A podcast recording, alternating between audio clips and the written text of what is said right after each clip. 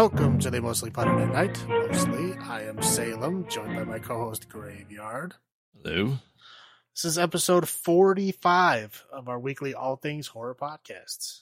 When America got soft and complacent in the P G thirteen horror movies, one country said, "We, we will show them how superior culture does it." Yes. It's very, very bad French accent. I apologize to all my French friends. um, but yes, we're going to go over the new French horror movies, probably the three most famous of them. Um, High Tension, which is kind of the one that opened a lot of doors for, for these other ones here.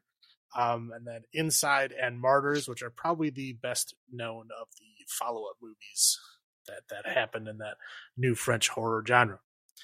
Um, well, they're, they're all in the mid, like the early aughts, right? two thousand three was High Tension, and oh seven and oh eight, respectively, yeah, for Inside and Martyrs. Yep.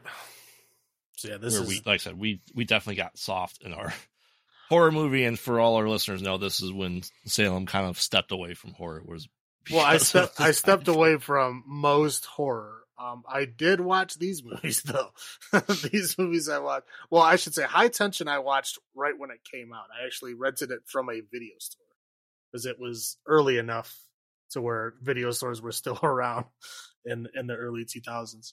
Um, and then Inside and Martyrs I had watched later on. Um, I had a, a friend of mine that was very into um, kind of foreign horror, um, mm-hmm. you know, any kind of, you know, crazy, you know, extreme horror. And so he uh, he turned me onto those a little bit later on. So it was probably, eh, wasn't quite ten years after they came out, but it's, you know, later, later than, you know, that they were available. So.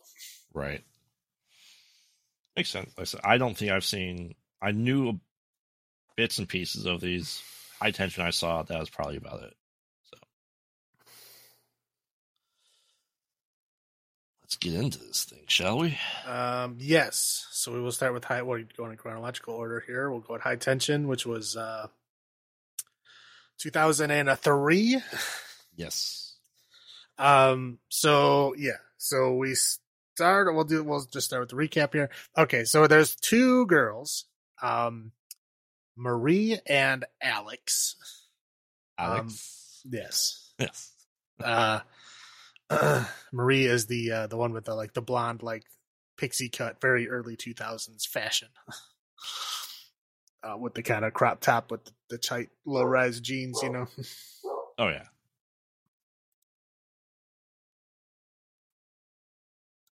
Um, so anyway, they're on a girls' trip. Um, they're going to Alex's family's house, I guess, to study. I believe is what they were trying to do. Um, that I guess they don't yeah. really totally talk about what they're doing. Not that it really matters, but they were. I get. I think they were talking. They were going there to study because she lives in a farm in like the middle of nowhere. Um, and I will say I was confused when I was watching this movie, simply because um I had no idea that the French drove on the same side of the road that we do. I assumed that all of Europe drove on the wrong side of the road, and and to be fair, almost all of the countries do. I think France is The, one of the rarities that drive on the same side as us. Um, so yeah, this was, I was like, are they making this? Is, is this supposed to be like an American French movie? Like they're, they're, they're speaking French, but they're driving on the right side of the road. It's like, this, is this supposed to be America? Because it's kind of like rural, and we don't really see rural, um, you know, European movies in general, right? Usually more. But also urban. I'll point out that they seem to be, they seem to be listening to like American music too. Most of the time. Yeah. I would say, I would say like two thirds yeah. of the music in this movie is American, like music where they're speaking, uh, singing in English. Yes. There, there are some French songs. We're not going to say all of them are in English, but yeah, most, most of, of them, them are in English. Yes. Yeah. Like I said, that's why I was like, I, I don't, is this supposed to be American? I don't know what's going on. um, but anyway, so yeah, there's two girls on like this kind of road trip. Um, I think they're college students. They're going to like her house in the middle of nowhere to study because there won't be any distractions, I think, is what they're trying to do. Um, so they're, yeah, they're like they, going. They point out they point out they have lots of sex and drink a lot. So one of them is alcoholic. One of them is boy crazy. So yeah, they said they both need to get out of right. the city. Right. Yeah. So they need like you know, time in this rural area where there's no distractions so they can like get their studying done. Mm-hmm. Um, so they're they're driving out there. Um, as they're driving out there, we are um, gifted with a scene of uh, like a kind of a gruff looking guy in like a Jeepers Creepers truck. I um, to- totally Jeepers Creepers truck. Or I believe it's like the same truck. It looks like, well, not the same physical truck, but the same like model of truck. It looks just like. Um. Anyway, and he's uh, giving himself fellatio with a severed head. Okay, so you know you're starting off, you know, this is a great scene to start off with because you're like, oh, wow, okay, it's going to be this kind of movie, right? So then, yeah, as, after he finishes, he throws the head out the window of the truck and then drives away. And then that's how we're introduced to the farmhouse that is um, Alex's parents' house. Um, yeah. So so they get there, we go in, we see there's, you know, there's mom and there's dad and there's little brother who's like dressed up like a cowboy. Again, there's so many weird, like, kind of reach outs to like American culture in this movie. That's why I was very confused. Like, they're in like a rural farm area and the little boy's dressed up like a cowboy. I'm like, this is supposed to be France? Reminds me of Texas or something. Oh, very um, much Texas. Yeah, I was like, this is yeah, very, it's a very bizarre thing. Anyway. Um, so they're, uh, you know, they kind of have very limited interaction, I would say. Um, and then they're like, basically, because it's late and they're like, okay, you know, we're going to go to bed and we're going to hit the books early tomorrow. Um, you know, we, we, we got a kind of a brief introduction to, to mom, dad, and the little, the little boy. Um, so yeah, he's like, okay, you know, Marie, here's your guest room. Um, you're staying here. Everybody else is going to bed, you know, just relax. Um, so Marie goes out for a smoke. Um, she comes back in. Um, I think she sees. Oh, the dog. I was like, she sees somebody, but it's just the dog. She sees the dog and she says goodnight. Um, and then she goes upstairs and puts on headphones and is playing. I don't know what the song is, but it's definitely in English. It's like a yes. reggae, it's like a reggae song in English. It almost sounds like Sublime. Up yeah, right, right. Um, and then she proceeds to pleasure herself while listening to this music. Um, and while that is happening, the uh, Jeeper Creeper truck guy comes back and is like, you know, knocking on the door, ringing the doorbell. Um, so the dad gets up, goes down there like, you know, what the hell is going on here? And he just gets like stabbed in the face yeah. with Uh, like a straight razor, right? So there's like this this kind of gruff dude just standing out there, right? And he just basically walks in, um, you know, manhandles the dad around quite a bit, sticks his head through the banister of the stairs, so his head's stuck. And then he takes like this big, like, I don't know, dresser kind of like table, like side table. But anyway, it's like big and heavy and made of wood, and just kicks it at him, and it just knocks his head off. Yeah, and blood just sprays all over the place.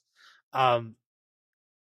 So yeah, so that he just at this point he just kind of goes like just into the house. Um, Marie kind of like realizes that something's going on at this point.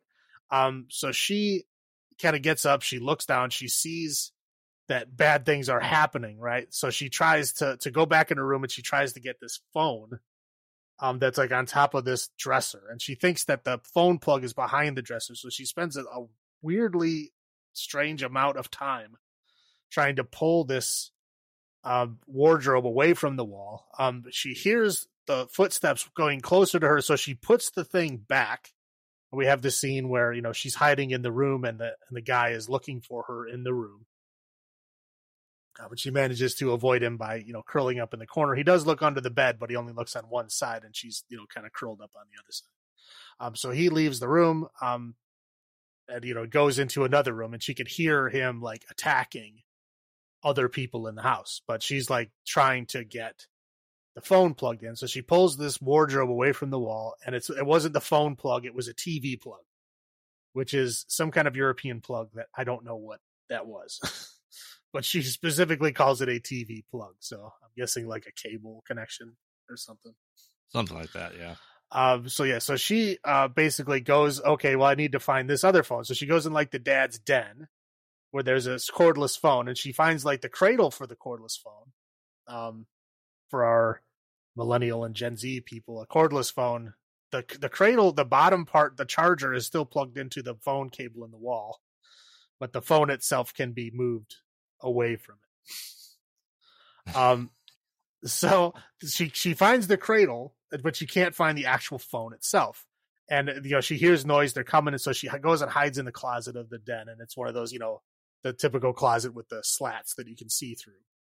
Um, the mom comes in there, obviously already kind of roughed up and scared.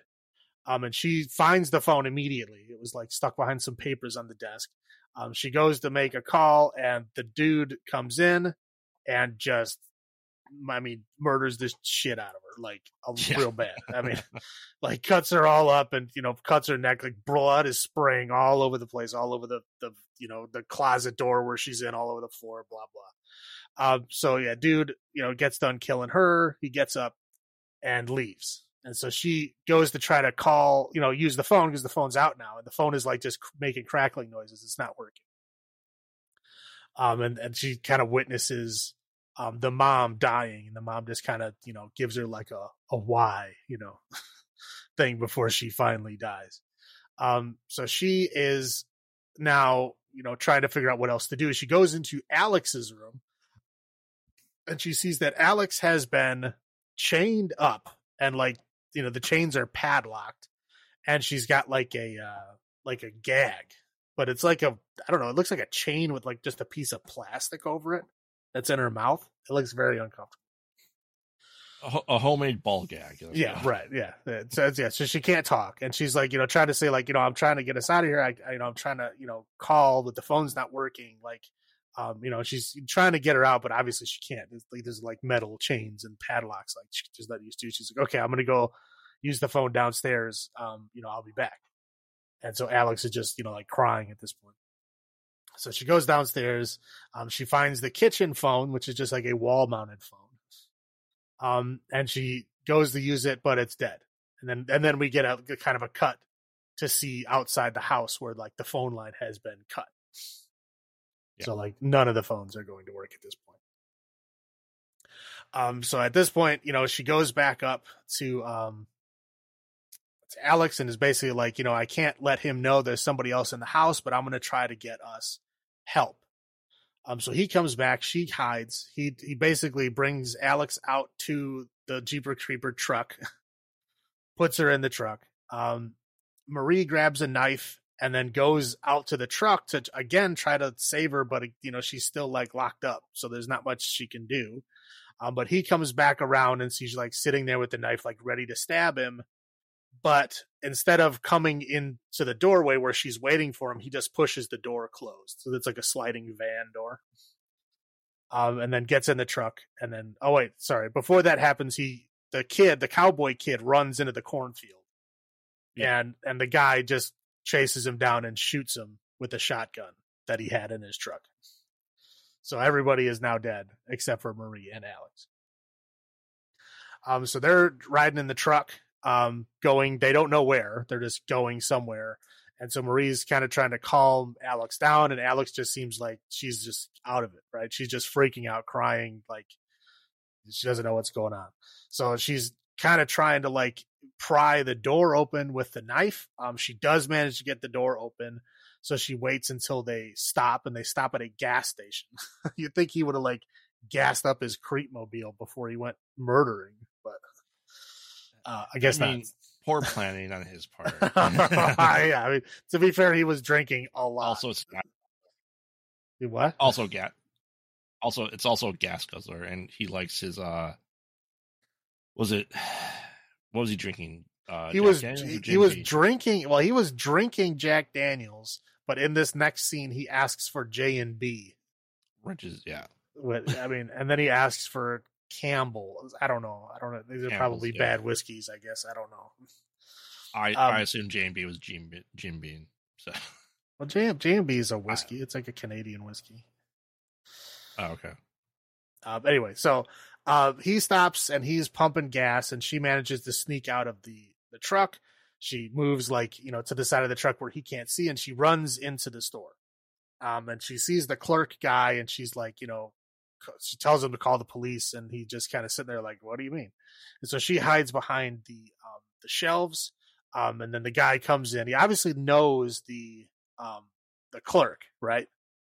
Um, he's calling him like, or hey, calls Jimmy. Him by name. Yeah, yeah, he's like, hey, Jimmy. Yeah. You know, and he's whatever, you know, paying for the gas, and he's getting like some snacks and stuff. And then he asks him to go unlock the, the liquor cabinet because he wants a bottle of J and B. Yeah. So the liquor cabinet is in the back of the store on the other side. Like where in an American store, this is where the coolers would be, like on the other side of the gas station. So he walks him over there, he unlocks it, and he grabs the bottle of J and B, and he's like, oh, wait, oh, how about uh, a bottle of Campbell? You got that? Which is up on like the top shelf. Um, so he goes to grab that, and as he comes down, he just like like hits him with his axe, like right in the chest. Yeah. Um, and so he sees that the, the clerk guy like looked, wasn't looking at him, but looked like specifically in the direction of this shelf.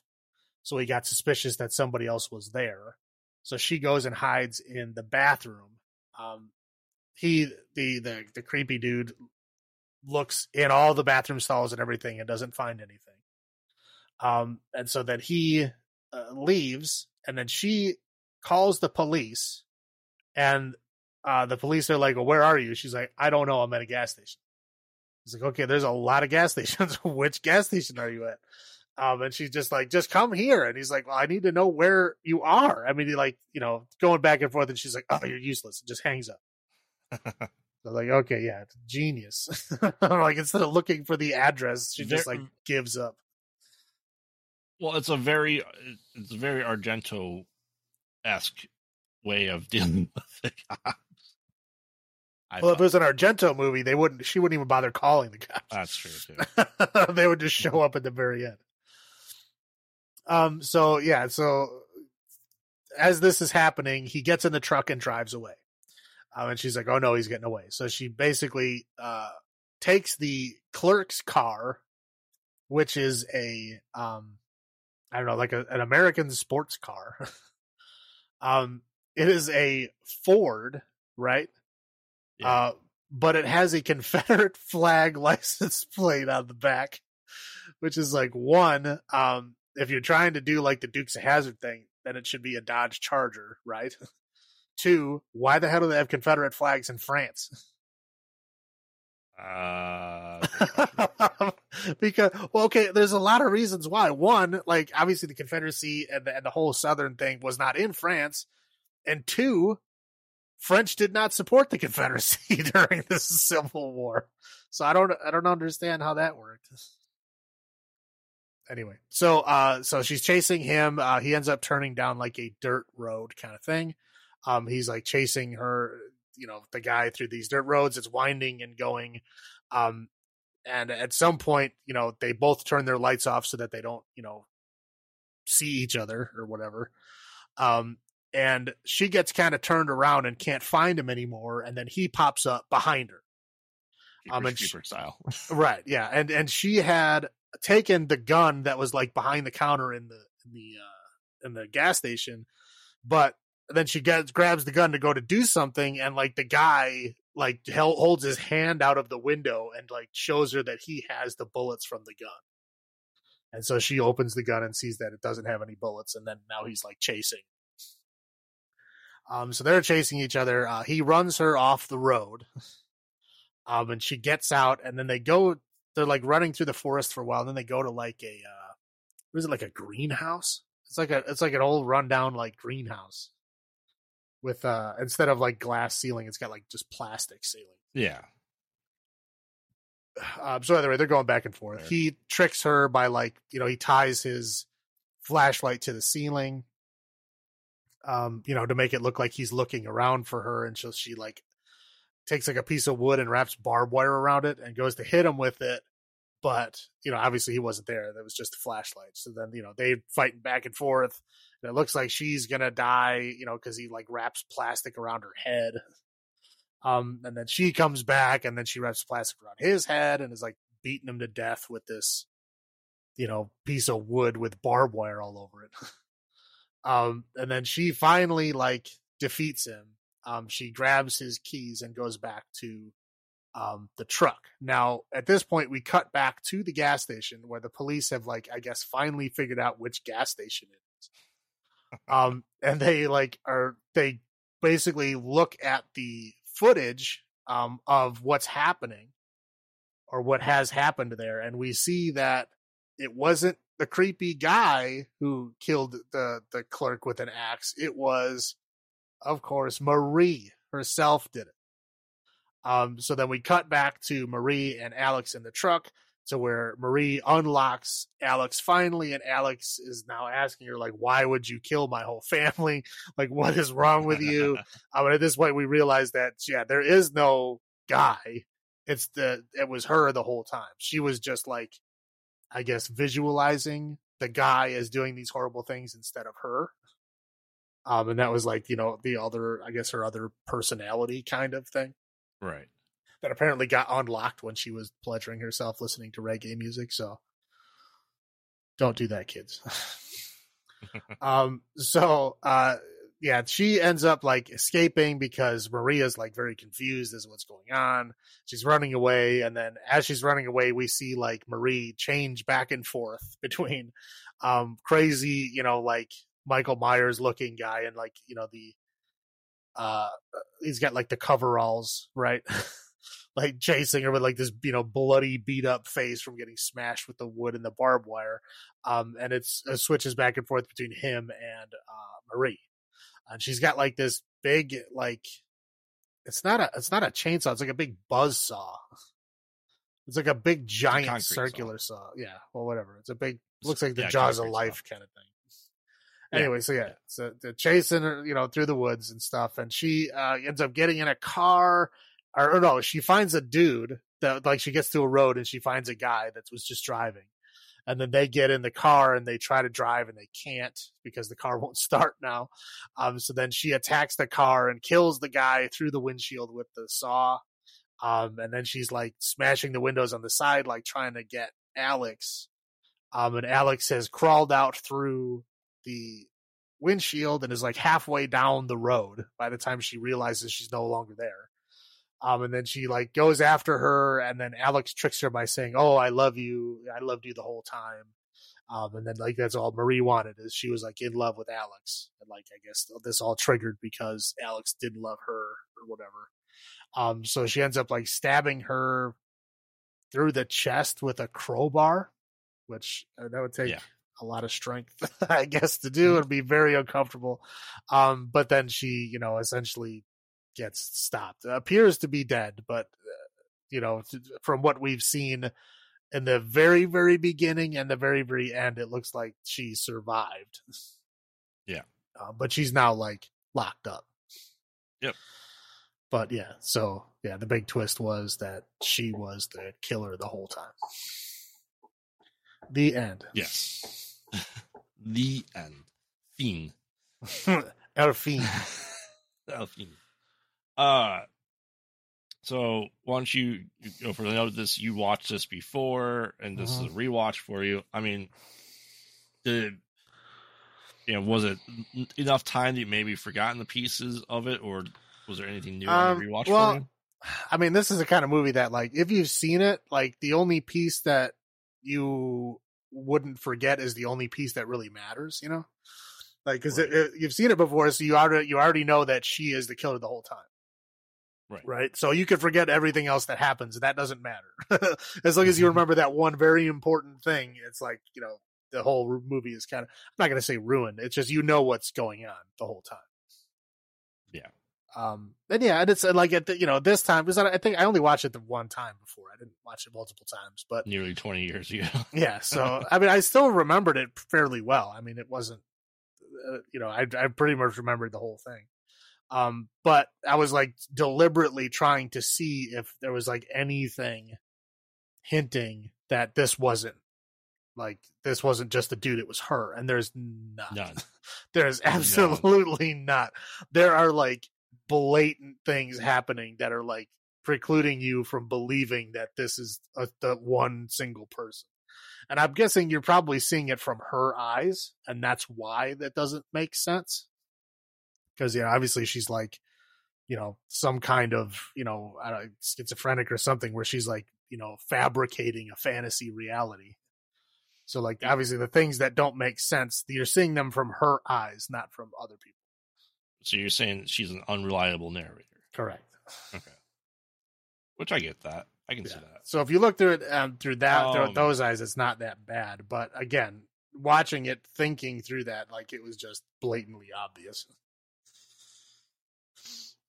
Right. And yeah. And, and you know, this is, I know I've seen bits and pieces of it. I, as we discussed off, off recording, I'm like, I'm pretty sure I've seen this. This is what I believe happens. And I was, yeah, I was right. Um, and it just, it's on a lot of lists, but not many people I knew have seen these growing up. Um, especially because they're foreign horror movies. And as we found out with like Argento, we're probably gonna find out with Fulci, you know, we may have really missed out on, on these as well. And, um, I think this was a good form that could have been an American movie. It felt like it would have been, if we didn't get off track with the P G thirteen crap that we got, this was kind of in line of where our movies were going to be in America. Um, you know, kind of like a mix of, uh, Joyride and, uh, Jeepers Creepers. Oh yeah. I mean, again, but this is, I think this is like the direction that American horror should have been going in. Yes. And instead it was like regressing back right. into not good. And so, yeah, other countries were trying to pick up the slack. And I think, yeah, I think this movie did a great job with filling in that blank that wasn't there. Right. The I, I think, I think High Tension made people realize, like, let's do Saw, and Eli Roth came around. Right. Well, yeah, I, I think veered hard back into this. Right. Yeah. And then like, I mean, also, I mean, not, well, I guess High Tension pretty much opened the door for this stuff, but, um, but like the other two movies that we're going to talk about kind of went that step further, mm-hmm. you know, where they like, they, they did a little bit more extreme stuff. Um, still not crazy extreme. And that was like the New French Extremity that, that resulted from all of this. That is like where the crazy stuff went, but that usually relied on a lot more like weird, sexy stuff. Like yeah. There was a lot of more sexual violence involved. Like these don't really have a lot of sexual violence. They're just more like no. just violence. No. And yeah, you're right. That, that New French past stuff after this felt, we'll eventually get to it, was more of the two week, two weeks ago episode of the seventies Raw. It got to that right. level again. Right. Well, yeah. If you look at the examples of like, you know, where it went, mm-hmm. um, I mean, like a Serbian film is on that list. So like, yeah. that's the level of stuff in. So I don't know if you want to go there, man. Not that, uh, I mean, I, I've already been there. I don't really want to go back. It's not, It's not a pleasant, pleasant ride. Um, but no, it's yeah, no. movies in that vein are what resulted mm-hmm. from this. So like, I like where it starts. I don't like where it ends, yeah, but I understand it, it, I, it, it needed to be done. You know what I mean? Yes. It was, it was, it was an itch that needed to be scratched by a lot of people, and it's there. It's just, I'm not a huge fan of it. And for me, uh, I'll say this for all these movies is, especially with the Argento stuff we've done, is, I felt like this could have been in Argento's, you know, uh, lineup of movies he could have done, especially like High Tension. With that was my first thought, is like, you don't see this coming. It's just like the uh, Tenebra, right? Right, right. Don't. There's no clues. Right. Zero exactly. information. Yeah, there's no way you can figure that out. There's nothing leading you to that place. Right. Right. And I, and I, I knew this. I'm going.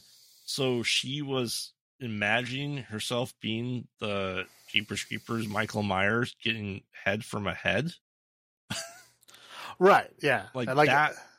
Really throws you off. Yeah. I remember the watching the first time. I was like, what? Like, I was like, there's no way. I was like, I was literally looking for clues on like who it might be. Yeah. And yeah, it was like blatantly, like I ruled her completely out because of the scenes and how yeah. they worked out. And like, there's no way. Correct. But, you know, whatever. All right. So what are your highlights for this movie? Um, I mean, highlights in this one, I really like the fact that um, both the kind of, I don't want to call her protagonist. I guess like Alex is kind of like the the final girl protagonist, but she's not really the main character. No. The main character is the villain, but both Marie and Alex are protagonist and villain, right? Yep. Uh, they're both women, and especially in this kind of genre, that's usually rare. Oh, very rare. Uh, right. So I'd say I liked that it was, they were both women and there wasn't anything. I mean, obviously we, we got fooled by like the guy was killing people, but it wasn't actually the guy, it was her. But it's interesting that at the end, it ends up being two women. Um, and it ends up being like a stalker love story between two women, which is mm-hmm. also very rare. Yeah. Um, so yeah, I, I mean, yeah, there's lots of twists and turns that I thought were good. Um, I did, I like the, um, the effects, the effects were pretty cool in this movie. Yeah. Um, I mean, they're not like outrageously great or anything, but they're fun, you know, lots of blood spraying and, and, you know, it's realistic, you know, kind of, you know, damage and, and, and viscera and stuff. I mean, that's fun. I mean, I, I love the, the story. I mean, I, I like that twist. I think that's a really cool um, twist. And the first time you watch it, you don't really see it coming. Um, yeah. Obviously, you know, I've, I've seen it before. I knew it was coming. Um, you at least knew of the, the of mm-hmm. it before you watched it. Uh, but yeah, the first time you watch it, yeah, you're like, "What?" Like there, there's no way. Um, yeah. And also, um, there was a really cool Muse song that I like that was in the yes. movie, because this is like this is like the dawn of Muse. Like, yeah, two thousand three was like when they were first coming around. Right, it's kind of like them and the Killers and all that type of right. Yeah. Genre wave of whatever you want to call it, not post emo. Well, who knows, dude? There's so many different genres, but I think they call it. Um, I think it's still considered post punk. Okay, that's like fair. a like a neo post punk, like alt rock, return of alt rock. Well, sure, yeah, um, but yeah, I, I mean, I definitely agree.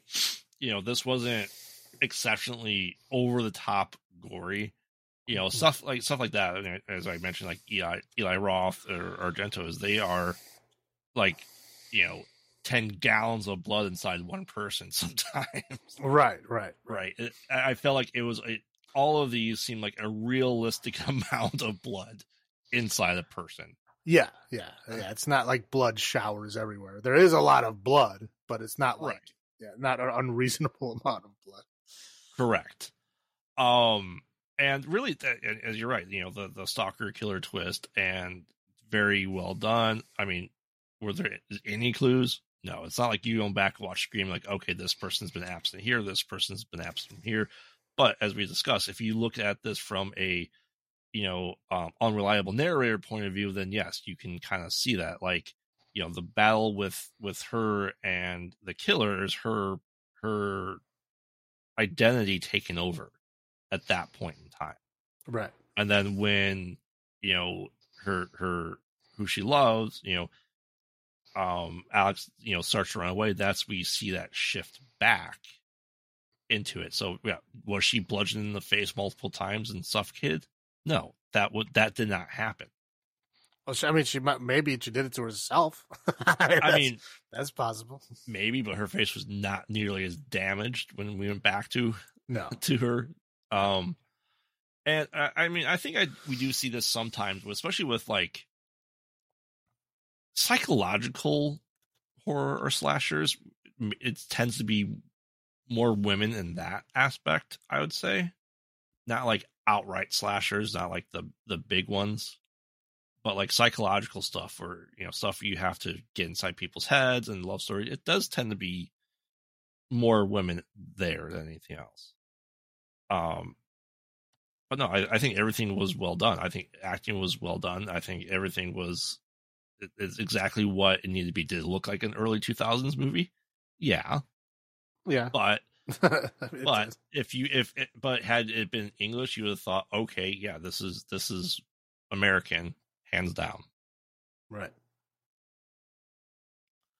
Uh, I'll I'll just roll in my low points. Speaking of American, as we as you point out, yeah, the Americanness of it was, I, I don't know if that was the point. I don't know if that was the idea of the big middle finger to the United States with the, the state that horror was in. Like, look, we can make an American looking movie with with the South better than you can right now. And that's my guess as to why it's that way. Because if not, why is the boy dressed out as a cowboy? Why do they have the, the Confederate flag? Um, and the other little point would be, if this is actually Marie doing all the stuff, she is stupidly strong.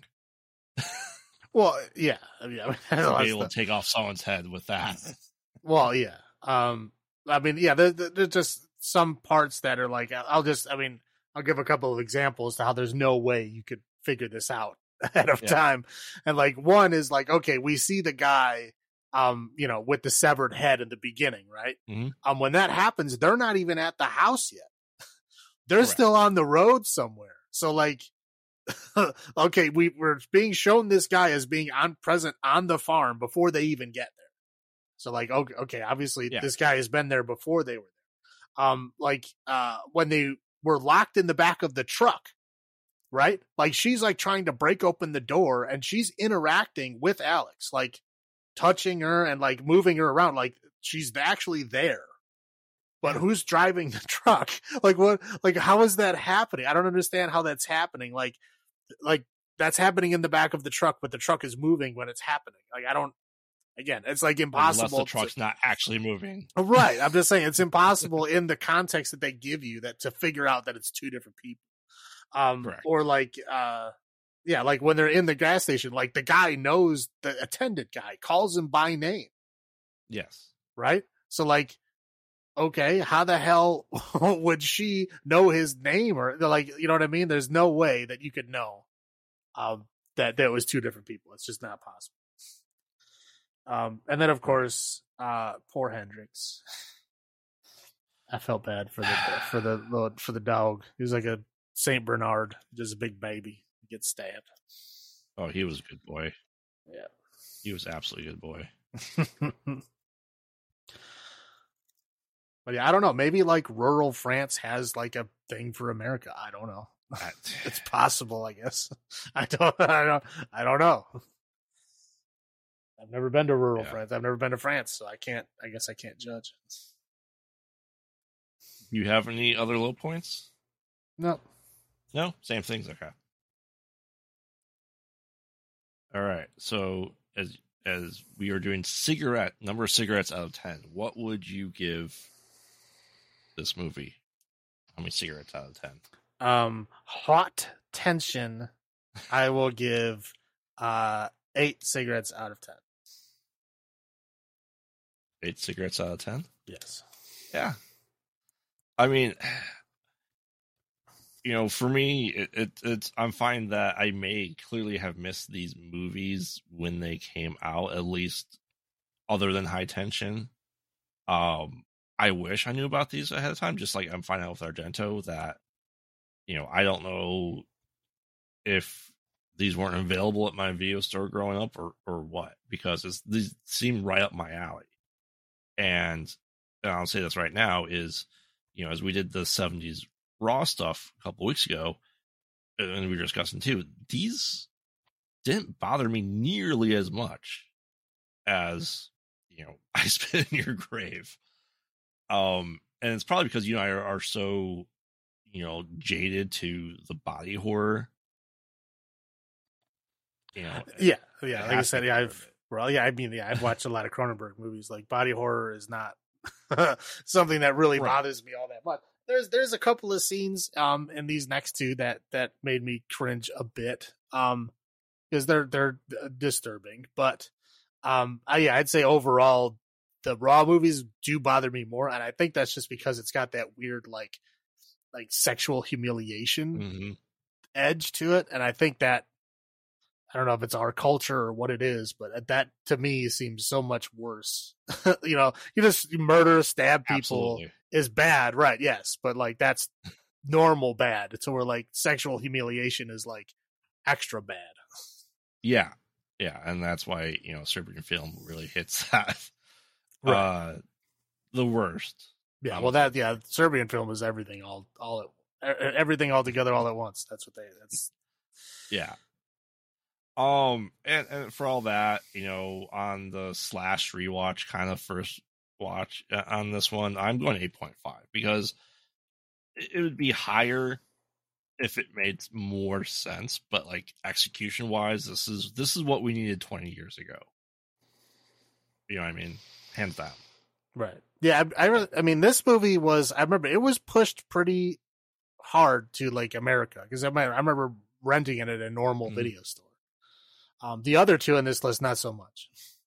Um, like I said, I had a friend of mine turn yeah. me on to him that was into like foreign horror. Like, you know, he was, he followed that stuff, so he knew about it, but I never saw them in a video store. I never saw them advertised anywhere. No. But High Tension, I did. I, I don't know how or when, but I know I, I rented it. I just don't know how I knew about it, but I did. Right. And, you know, this is kind of once again of we are diving into other countries' horror movies that we really missed out on. Mm-hmm. And I think these three are, I mean, yeah, High Tension is enough that I knew about it too. But I'd say it's only in the past five years I really hear about Inside and Martyrs. Like before that, I had zero knowledge of them. Mm. And that's a shame. Yeah. I, yeah. I want to say it was probably like twenty ten ish, twenty ten, twenty twelve ish. So when I got turned on to them, somewhere yeah. around there. So yeah, several years after they came out, but right. Yeah. All right. Ready to move on to the next one? Mm-hmm. Are you, are you ready? I am. I am ready. Um, so the next one on, on this is Inside, which came out in two thousand seven. And, uh, you know, surprise, surprise to our listeners, these movies my wife was not going to watch with me. Inside probably most of all. yeah, I, yeah, I'd say, yeah, to be fair, this one's probably the worst as far as the body horror part goes. Oh, absolutely. Absolutely. And, you know, we'll, we'll touch base on the Inside and Martyrs remakes, which have been abysmally rated on the American remakes. Uh, we will touch those probably on unnecessary remakes part, whatever we're going to do for it. Um, yeah. So Inside, you know, warning for anyone who is pregnant, don't watch it while pregnant or anything like that, because it's a hard pregnancy horror, body horror movie. Yep.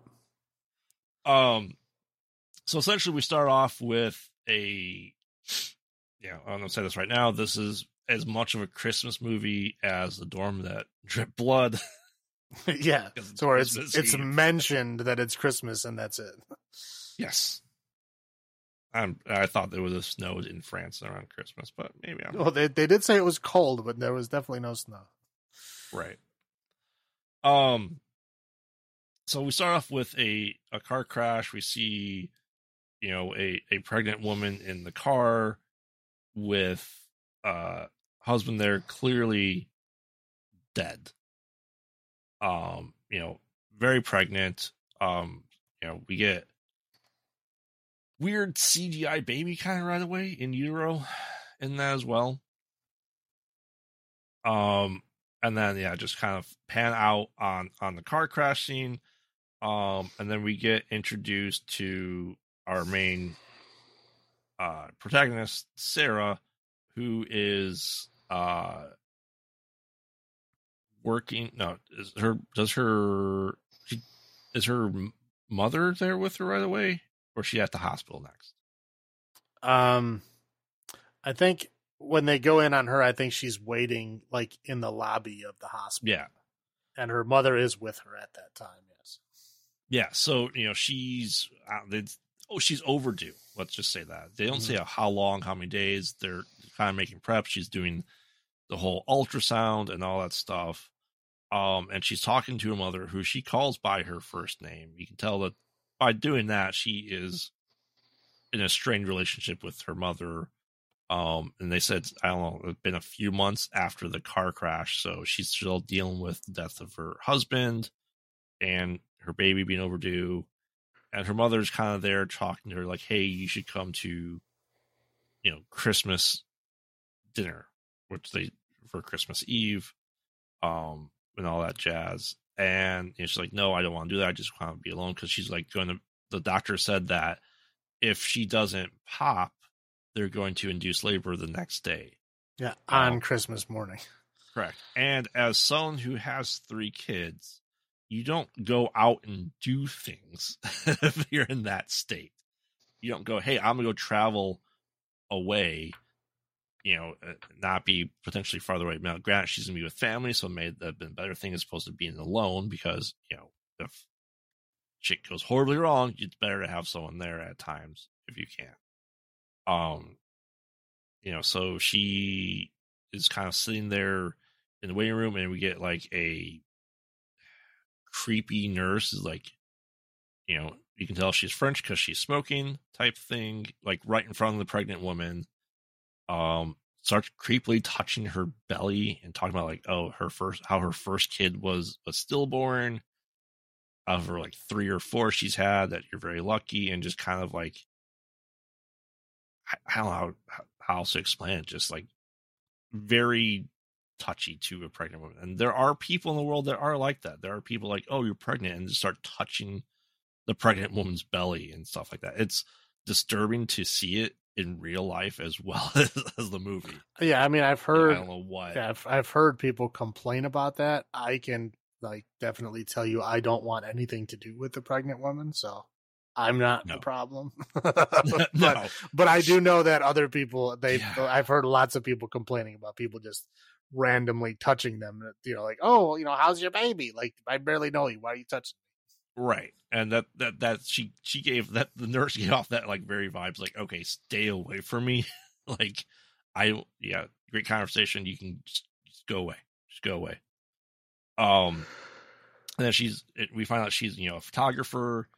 Uh, she's talking to, you know, her mom's asking like, oh, have you hit? Essentially, I feel like her mom's asked if she's, you know, kicking boots with her boss. Well, I think she is trying to suggest that she should get with her boss. Yeah. Because the boss is like the boss, and he's probably, you know, stable and rich or whatever.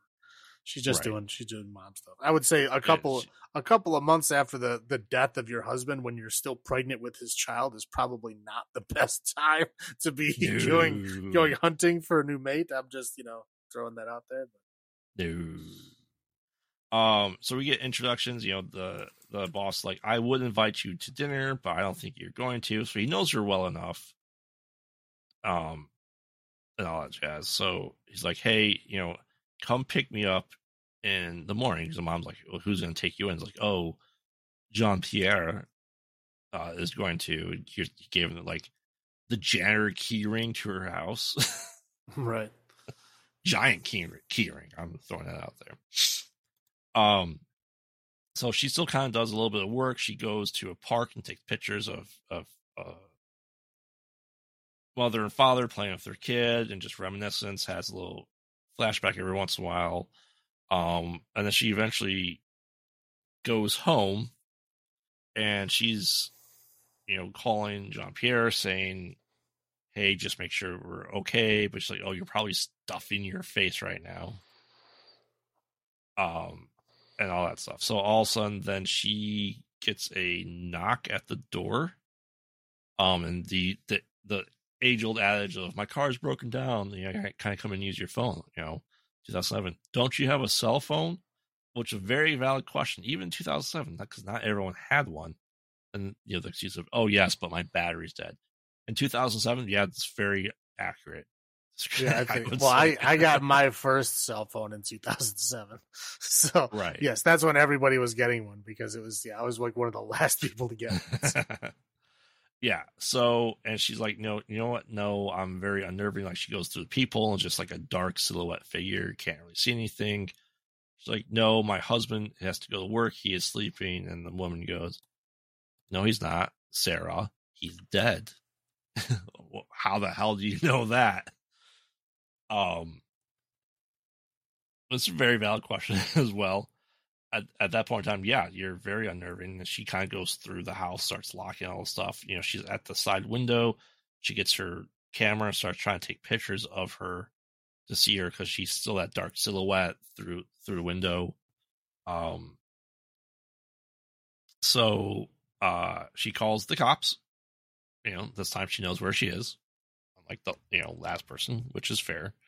um, they come in. They're like, you know, hey, uh, you know, the person's already gone. This is really weird. We're gonna have like a patrol car kind of, you know, drive around throughout the night, right? Just make sure everything's okay. Um, you know, she's really appreciative of of the cops and their work and how nice they are. So definitely not an Argento-esque movie here for that reason alone, right? Um, and she kind of like, I think she falls asleep a little bit, but then she and she does something that I'm not entirely. I don't know, uh, you know, developing photos and the chemicals involved, but I can't imagine it's good for a pregnant woman to be around all that stuff. I, you know, I mean, I don't know. I mean, they're not like porcelain dolls, man. They can do stuff. I know, but it's just the fumes. So she starts developing the pictures, and she's able to see her. She's like, oh, she looks familiar. Um, she's like, wait, why have I seen her before? And she gets the magnifying glass, and like when she's in the park taking pictures of the family, oh, there she is in the background. And my initial thought was, is that too touchy-feely nurse initially. That was the first thing that went to my head. Like, it... I kind of thought that simply because like she lit up a cigarette right next to her, and then when she was outside the window, she lit up a cigarette. And I was like, oh, it, it's her. But then I realized, oh, yeah, this is a French movie. Like, everybody smokes. So, yeah, you can't, like, say, oh, yeah, the smoke. It's, they were both smoking, so that's them. But, no, you can't do that. So, yeah, yeah. I, I, I did think that at first, but then I realized, oh, yeah, this is the French movie. Everybody smokes, so. Right. You know, the, the three-year-old kid at the park was probably smoking, too. Yeah, that, yeah, most likely. As soon as the camera moved away. Right. Right. Um. Yeah, then she calls uh, her boss again and say, hey, can you get these kind of blown up? I need to prove that this woman is kind of stalking me, and she's been at my house. Um, and then she goes, I mean, yeah, she's tired, and she goes to sleep.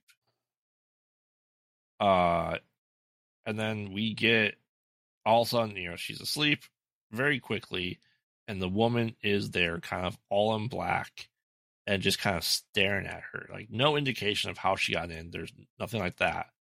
Um, but then what's really weird is the woman then proceeds to go through her house to where the nursery is, to like where these toys are, making an absurd amount of noise.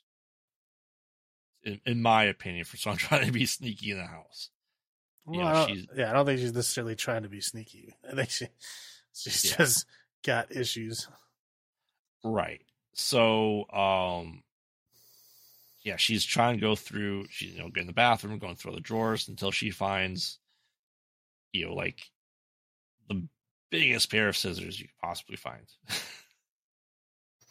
Like, these are like shears that are going to cut down like chicken, cut through chicken wire type level. Yeah, they're scissors. like, yeah, they're like old school fabric shears. Seamstress, like, yeah. Yeah, they're like giant. Oh, it's like the it's like the scissors that they had in opera. Yeah. That the seamstress used. Yeah.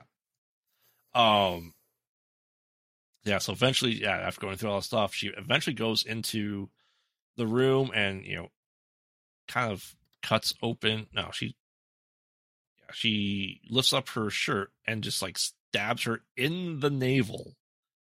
And that's when when Sarah wakes up. I'm like, yeah, that's that's fair. I, that's awful right then and there. Like, okay, you know, you don't typically see pregnant women getting stabbed that graphically in movies. No, not at all. Um, pregnant women yeah. are usually like, you know, out of bounds. Yeah. Um, yeah, that she kind of fights her off a little bit. Now she gets like, I'd say from her her left cheek across her lip down, slashed open pretty well.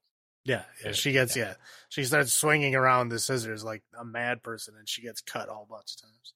Yeah, yeah. So, yeah, eventually Sarah's able to get into the bathroom, and, you know, looks like the world's flimsiest lock, but, you know, the, the mystery person is trying to stab through the door. She's trying to kick down the door and, like, you, you know, zoom in on the tiny, tiny, tiny, tiny deadbolt that's there. Like, okay, that's coming off. Uh, surprisingly, never does. um, nope. Yeah.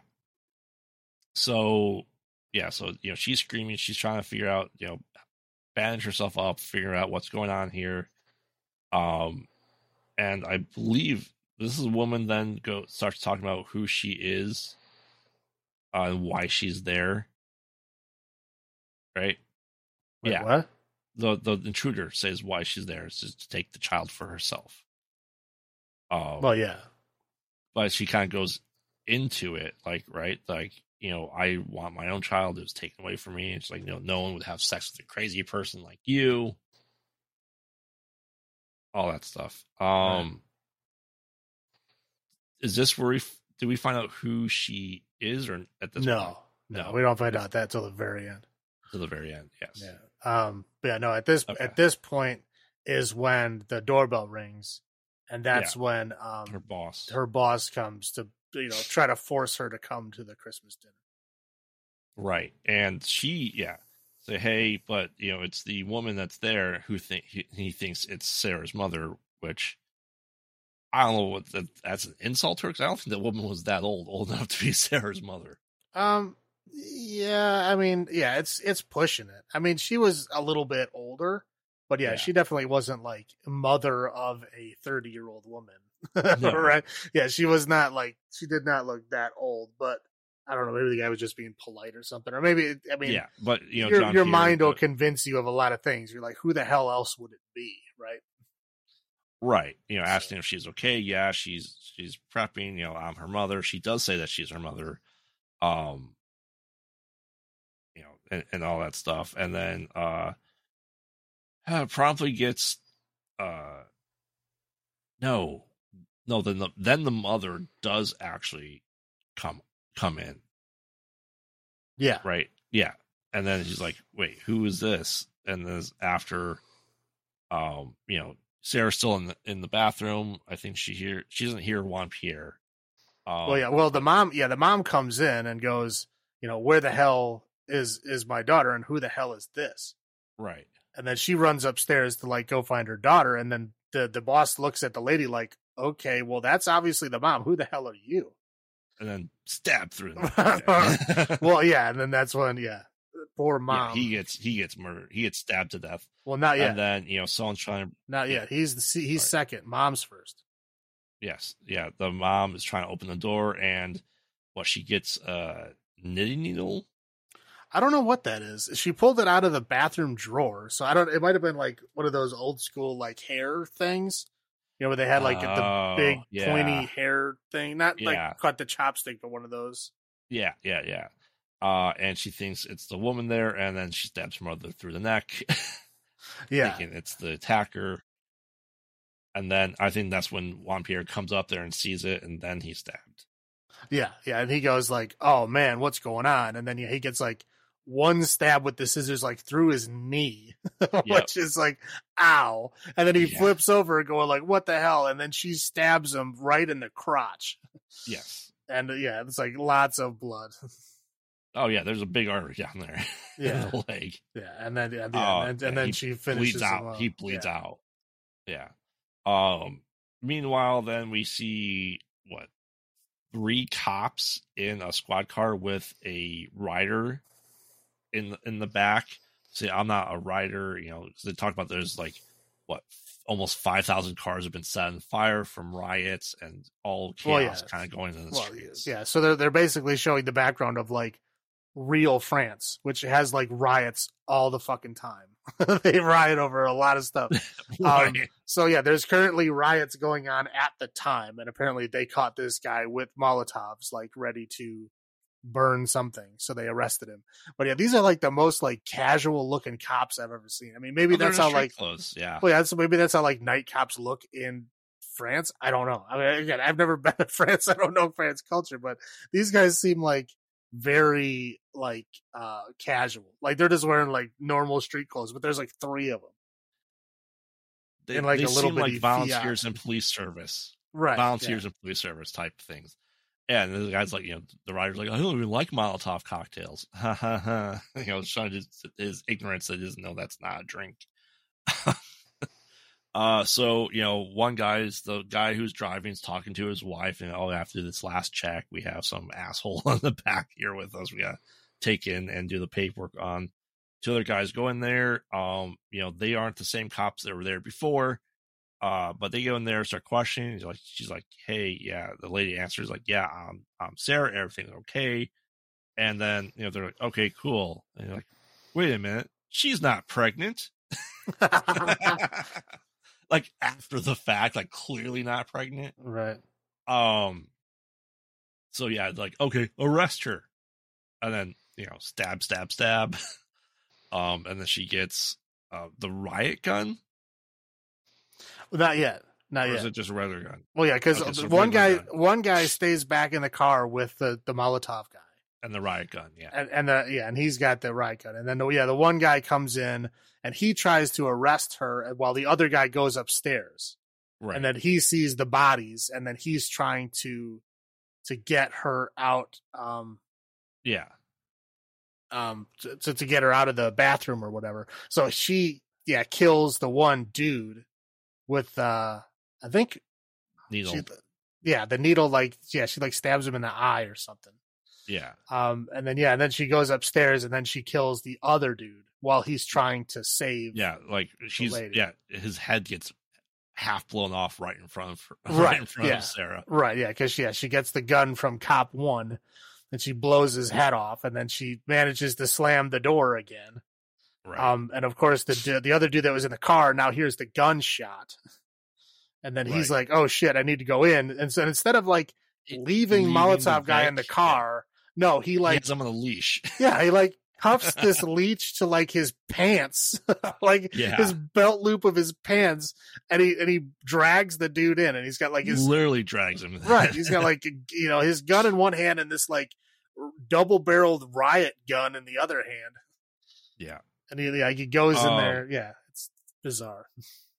Yeah, so they go in there and see the aftermath. You know, the the the the perp is like puking because, yeah, quite disturbing scenes that he's going across. You're like, stop, untie me, stop bringing me through this crap, man. Right.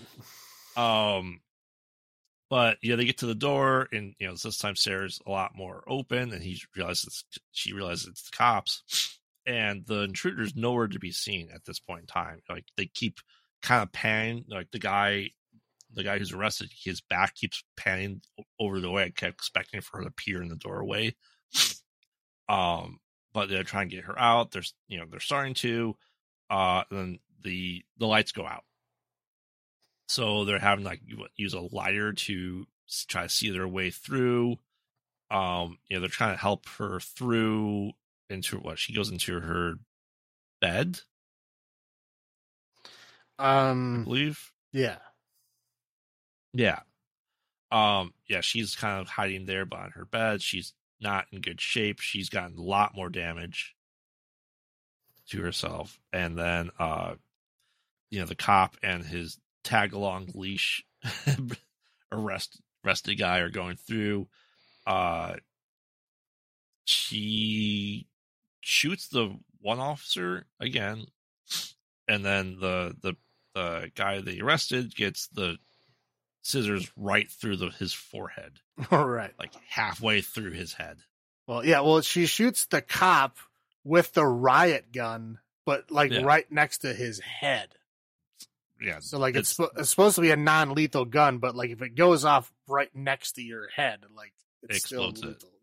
It. Explodes it, and the guy manages to take out the scissors from his head, and then kind of just collapses and is dead. Um, so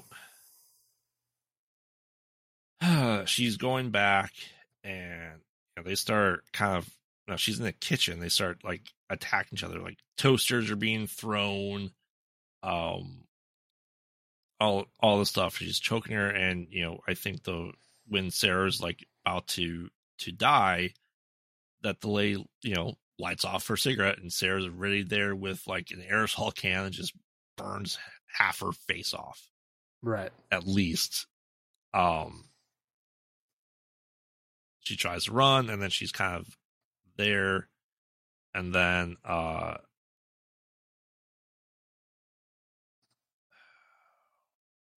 this is where we get the story now, right? Of why you hear it's like, oh, I was in the other car because the very pregnant one we saw was actually her. that, you know, Sarah's like, oh, I was told there's no survivors. Well, my baby was taken from me. Now this kind of revenge. I want your baby and all that stuff. So we get that backstory that she has been stalking her. She has been following her because she ruined her life and she wants her baby now. So she's gone crazy, you know, kind of rightfully so. Um, and yeah, then we find out the cop survived the riot gunshot. Uh, But he's blind, I believe. He can't yeah, see. yeah. Well, yeah. Well, it appears that like the riot gun like burst his eyeballs because it looks like he's just got yeah. like empty sockets and like blood's coming out of his ears. So like, I don't. Th- I think he don't. I don't think he can see or hear anything. So he's right. like like a zombie kind of. Yeah. Um. And he starts attacking Sarah because he doesn't know who it is, and she's like beating her in the stomach. Till her water breaks, and like, you know, she's already got jabbed through the belly button. She's gotten a lot of damage. You know, she was stabbed through the hand. She was all this stuff. Um, even she couldn't even breathe at this point.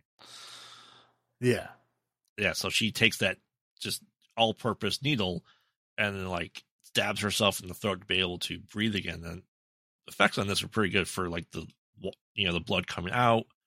Um. You know, the attacker eventually comes and, you know, kills the officer. Uh, and then she kind of, Sarah's kind of just kind of stuck on the stairs, unable to do much or move because she's giving birth. And she's like, hey, the baby's stuck. Can you help me? essentially. Um, yeah. And then she essentially then gets a, uh, uh, House of the Dragon Caesarean.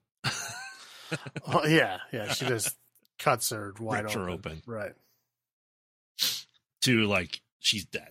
And then the ending shot is with the woman holding the baby and kind of rocking it and singing the lullaby. Yep. That's it. And we saw that just the huge cut in half almost Sarah on the stairs dead. Eviscerated. Yep. oh, yeah, yeah, with a big hole in her stomach where a baby was. Right. So, uh, my first thought on this was I thought this was a completely different movie. Um, I know you did. When we were talking about it, I was like, I don't think he knows what movie this is. I got mixed up with some other movie, and I think the other movie I was thinking of was End Up being worse than what this was. um but no, like I, I was watching this, I go, oh yeah, there's there's no way in hell the wife would watch this. Like, I'd tell her about it. She's like, yeah, I, that that's a recurring nightmare of someone doing something almost, you know, getting cut open to steal your baby. And obviously that's has to be a natural human instinct to have that, and it's natural to have that fear and everything like that. Um but I mean, this movie was good. I mean, it it was it more taboo than High Tension? Absolutely. You know, you generally don't, you know, pregnant women generally don't get killed in horror movies. Well, yeah, pregnant women are usually the ones that are safe. It's usually like if you're a yeah. pregnant woman in a horror movie, you're most likely safe. Right. You're most likely going to be like shipped off somewhere and not be where the danger is. Correct. Um, But that just kind of shows how how extreme the French were going with this, because this was generally a taboo thing, and they went for it, man. And you know what? And good on them for for that. Like I said, it wasn't, as a father, like this didn't disturb me in what, you know, like I said, the I Spit Your Grave or a Serbian film or anything like that. It just seemed to me, once again, a natural progression of where the movies would have been in America. And I think that's is a good example of that as well. Um, what was your first thought and rewatches on this? Um, yeah, I mean, just the rewatches on this is, um, I mean, it's been a while since I've seen it. I just kind of forgot how like savage it was. Um, yeah, like a lot of the, the kills are just kind of like, they come out of nowhere, or they're, they're very unexpected.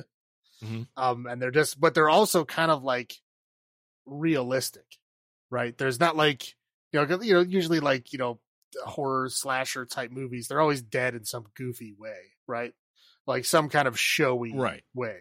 Um, and this is, there's no show at all. It's like people just die in totally normal ways. I mean, yes, it's horrible yeah. when they die, but it's not like, you know, crazy, you know, big stage piece kills or anything. Right. Just, yeah. It's just, it's just, it's interesting. And it, it all takes place in like basically uh, one house. Like there's no other, so there's like the one scene in the hospital and then the rest of it just takes place in this house and that's it. Almost, I would say almost real time. Maybe like three hours, the rest of it. Um, It's a very short amount of time. Yeah. I mean, yeah, it's one evening. Right. Yeah. Uh, but no, yeah, I mean, it just, yeah, I guess over time, you know, some of the edge of like how gross some of this stuff was, it faded away. But yeah, I mean, I, I still remembered yeah. most of it, all the nasty stuff I remember. Yeah, but yeah, once again, it's, it's, as you said, it's not a set piece. It's not elaborate. It's not the, the showmanship of, of kills as slashers were. It's very realistic type body mutilation, let's say. Right. Yeah, it's realistic. It's savage. I mean, obviously, like there's horrible stuff happening, don't get me wrong. Yeah, it just it's it's not like the the, the big puffed up stage pieces that they usually have in yeah. horror movies. Right. All right, so what are your highlights then for this movie? um I really like the way it was shot. You know, mm-hmm. like, I mean, it's kind of kind of like a weird, like uh, almost like an art house vibe to it, like the way it was shot. Um, like, especially like in the beginning when like she's like falling asleep watching the T V and we see her like slowly fade in and then like slowly fade out behind her, you know, like, mm-hmm. I mean, just stuff like that. It's where like, you know, the camera's focusing on kind of, you know, just kind of off center just to kind of put you out on ease and stuff like that. Just, I mean, the camera angles when the kills and stuff are happening are, are very. They're interesting choices. You know, I'd say there's there's kind of like almost like an art um edge to, to how it how it was shot. Um right. And I dig that a lot. Um, I also like the sound in this. There's not really like a uh like a, a score. There's no like songs or music in the background, but there's like these really weird, you know, kind of like shrill sounds that are happening when like, you know, horrible things are happening on screen to kind of emphasize them. Uh, but more of most of the time, it's just kind of like quiet. um, right. And then it's like, yeah, you know, at certain times when like bad things are happening or bad things are starting to or going to happen, like there's like the weird, like kind of tapping, clicking, screeching noises. And it's, mm-hmm. I don't know, they were a good one. They, they really do what they meant to do. Yeah. Yeah. It, it, it's, The, yeah, you're right. The atmosphere is, is is good. It's what you expect from like it's like a, a an artsy indie movie meets extreme body horror. Right, right, right.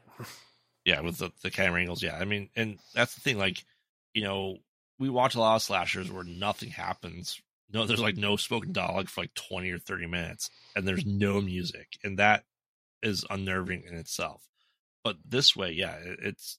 It's creepy. It's atmospheric. It's is it the progression. I could see this once again. See this one in the Argento lineup as well. If he continued doing that path, if he ended up being continuing being good and all this stuff, um, and you felt everything was real, like not real, real, but like you felt the impact, you felt the trauma, you felt the damage being done. As it being realistic, not like, oh, there's a ten foot geyser of blood coming out of your, you know, stabbed hand. Right.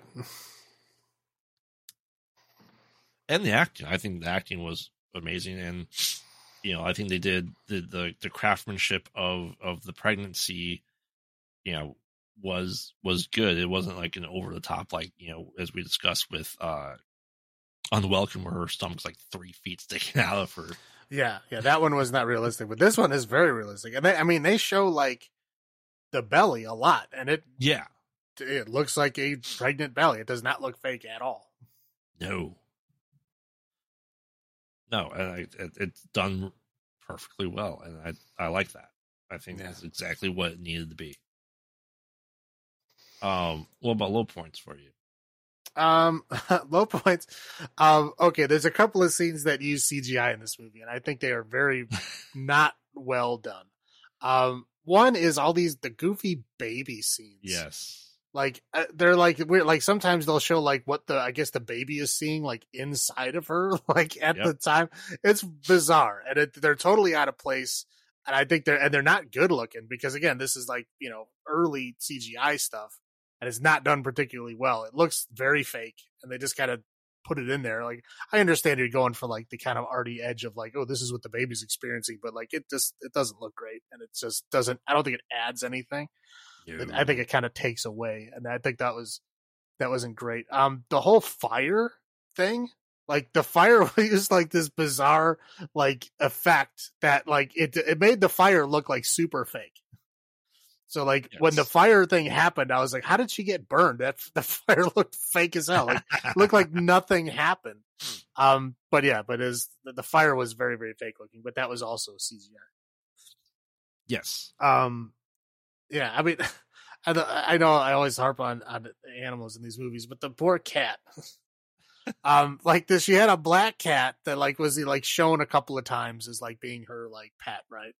And then like the lady's like waiting outside the door, and the cat comes up to her, and she just like grabs it and just like goes crunch, and then throws it, and that's it. It's just like this very like you know, this kind of off.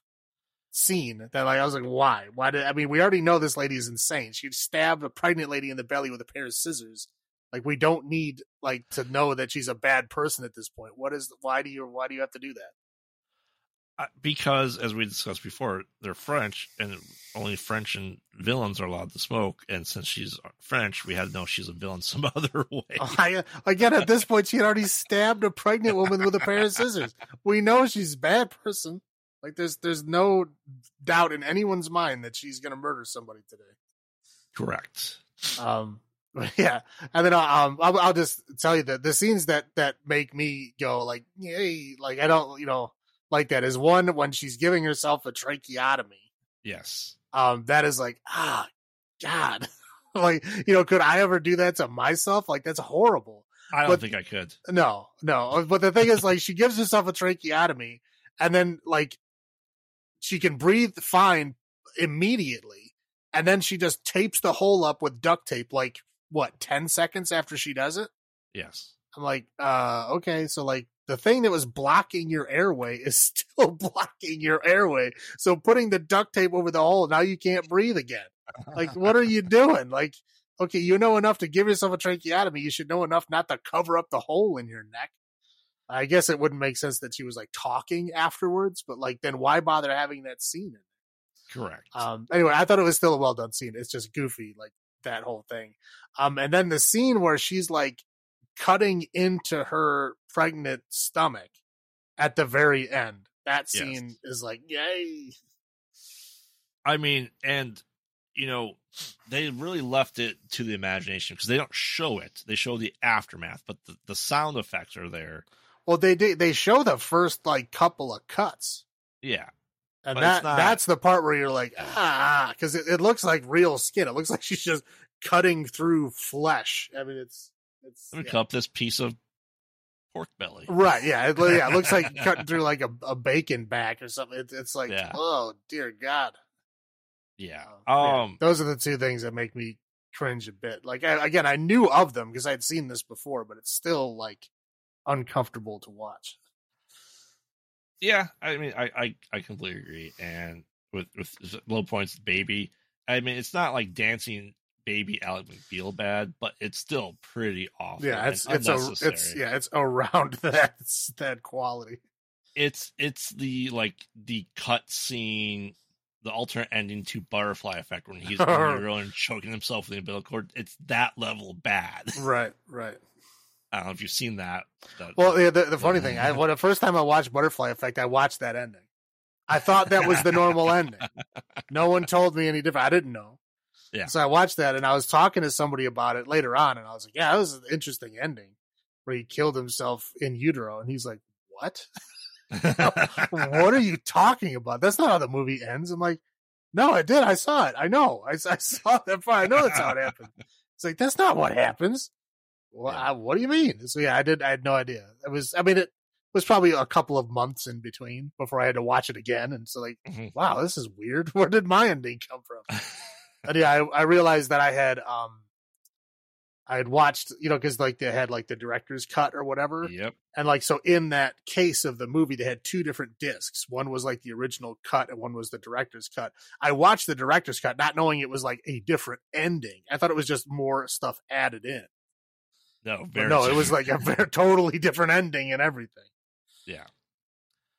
Um, but yeah, that, that definitely my low points of that baby. Um, but something we didn't mention yet is, so far, bad endings. Right? We love bad endings. Well, yeah, that, that's what I'm saying. Yeah, all of these movies. Yeah, there's no none of these movies end in a good in a good place. No. But that that's what makes them good. We you you and I both really love really bad endings, and in these scenarios, it makes sense. It's not a bad ending just to be a bad ending. It's like, yeah, shit's got real, right? Like. I guess, yeah, I guess that you could say the best ending out of these would be High Tension, um, simply because she survived. Well, I mean, her whole family was killed in front right. of her, basically, but she right. does survive. But apparently, also the the villain also survives. Correct. Set up the sequel of Higher Ten. No. Yeah, Hot Tension Two, Electric Boogaloo. Um, I'll go. I'll, I'll go first for number of cigarettes out of ten uh, on this. Uh, you know, this was sup- good. Like uh, we discussed, especially the highlights. Uh, this taboo horrorness and like not, I said, not extreme, not over the top.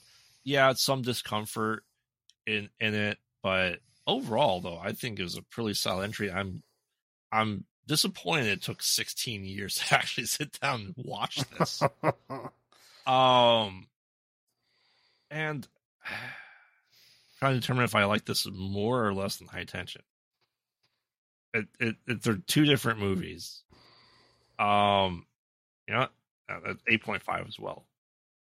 You know, I had eight cigarettes. I had to finish, uh, partially finish the last. Well, yeah, I was. Uh, you got called back into work before you could finish your whole break. Right. Yeah. Uh, how about you here, Sam? um, yeah, I'm with you. It's it's eight point five cigarettes out of ten for me too. Um, I like it just a bit more than High Tension, uh, just because it it does take that extra step further than High mm-hmm. Tension, um, but I think it makes it a little bit more interesting. They're both good, but I think the Inside is a bit better. Yeah, I, I, I before we get into our third one, I'm just gonna say this is another weirdly like solid week for us. We don't have many of those. No, no, it's very rare to have to have all good movies. So yeah, spoiler. Well, at least at least I think I think so. I I can't speak for you. I think so. Oh, I I completely agree. All right, I completely agree that somehow we've gotten another good week. All right, right. We'll we'll pay for it in October. I promise. Right. Okay, so we'll roll into our next movie here, which is Martyrs, which is uh, two thousand eight. Eight. Yep.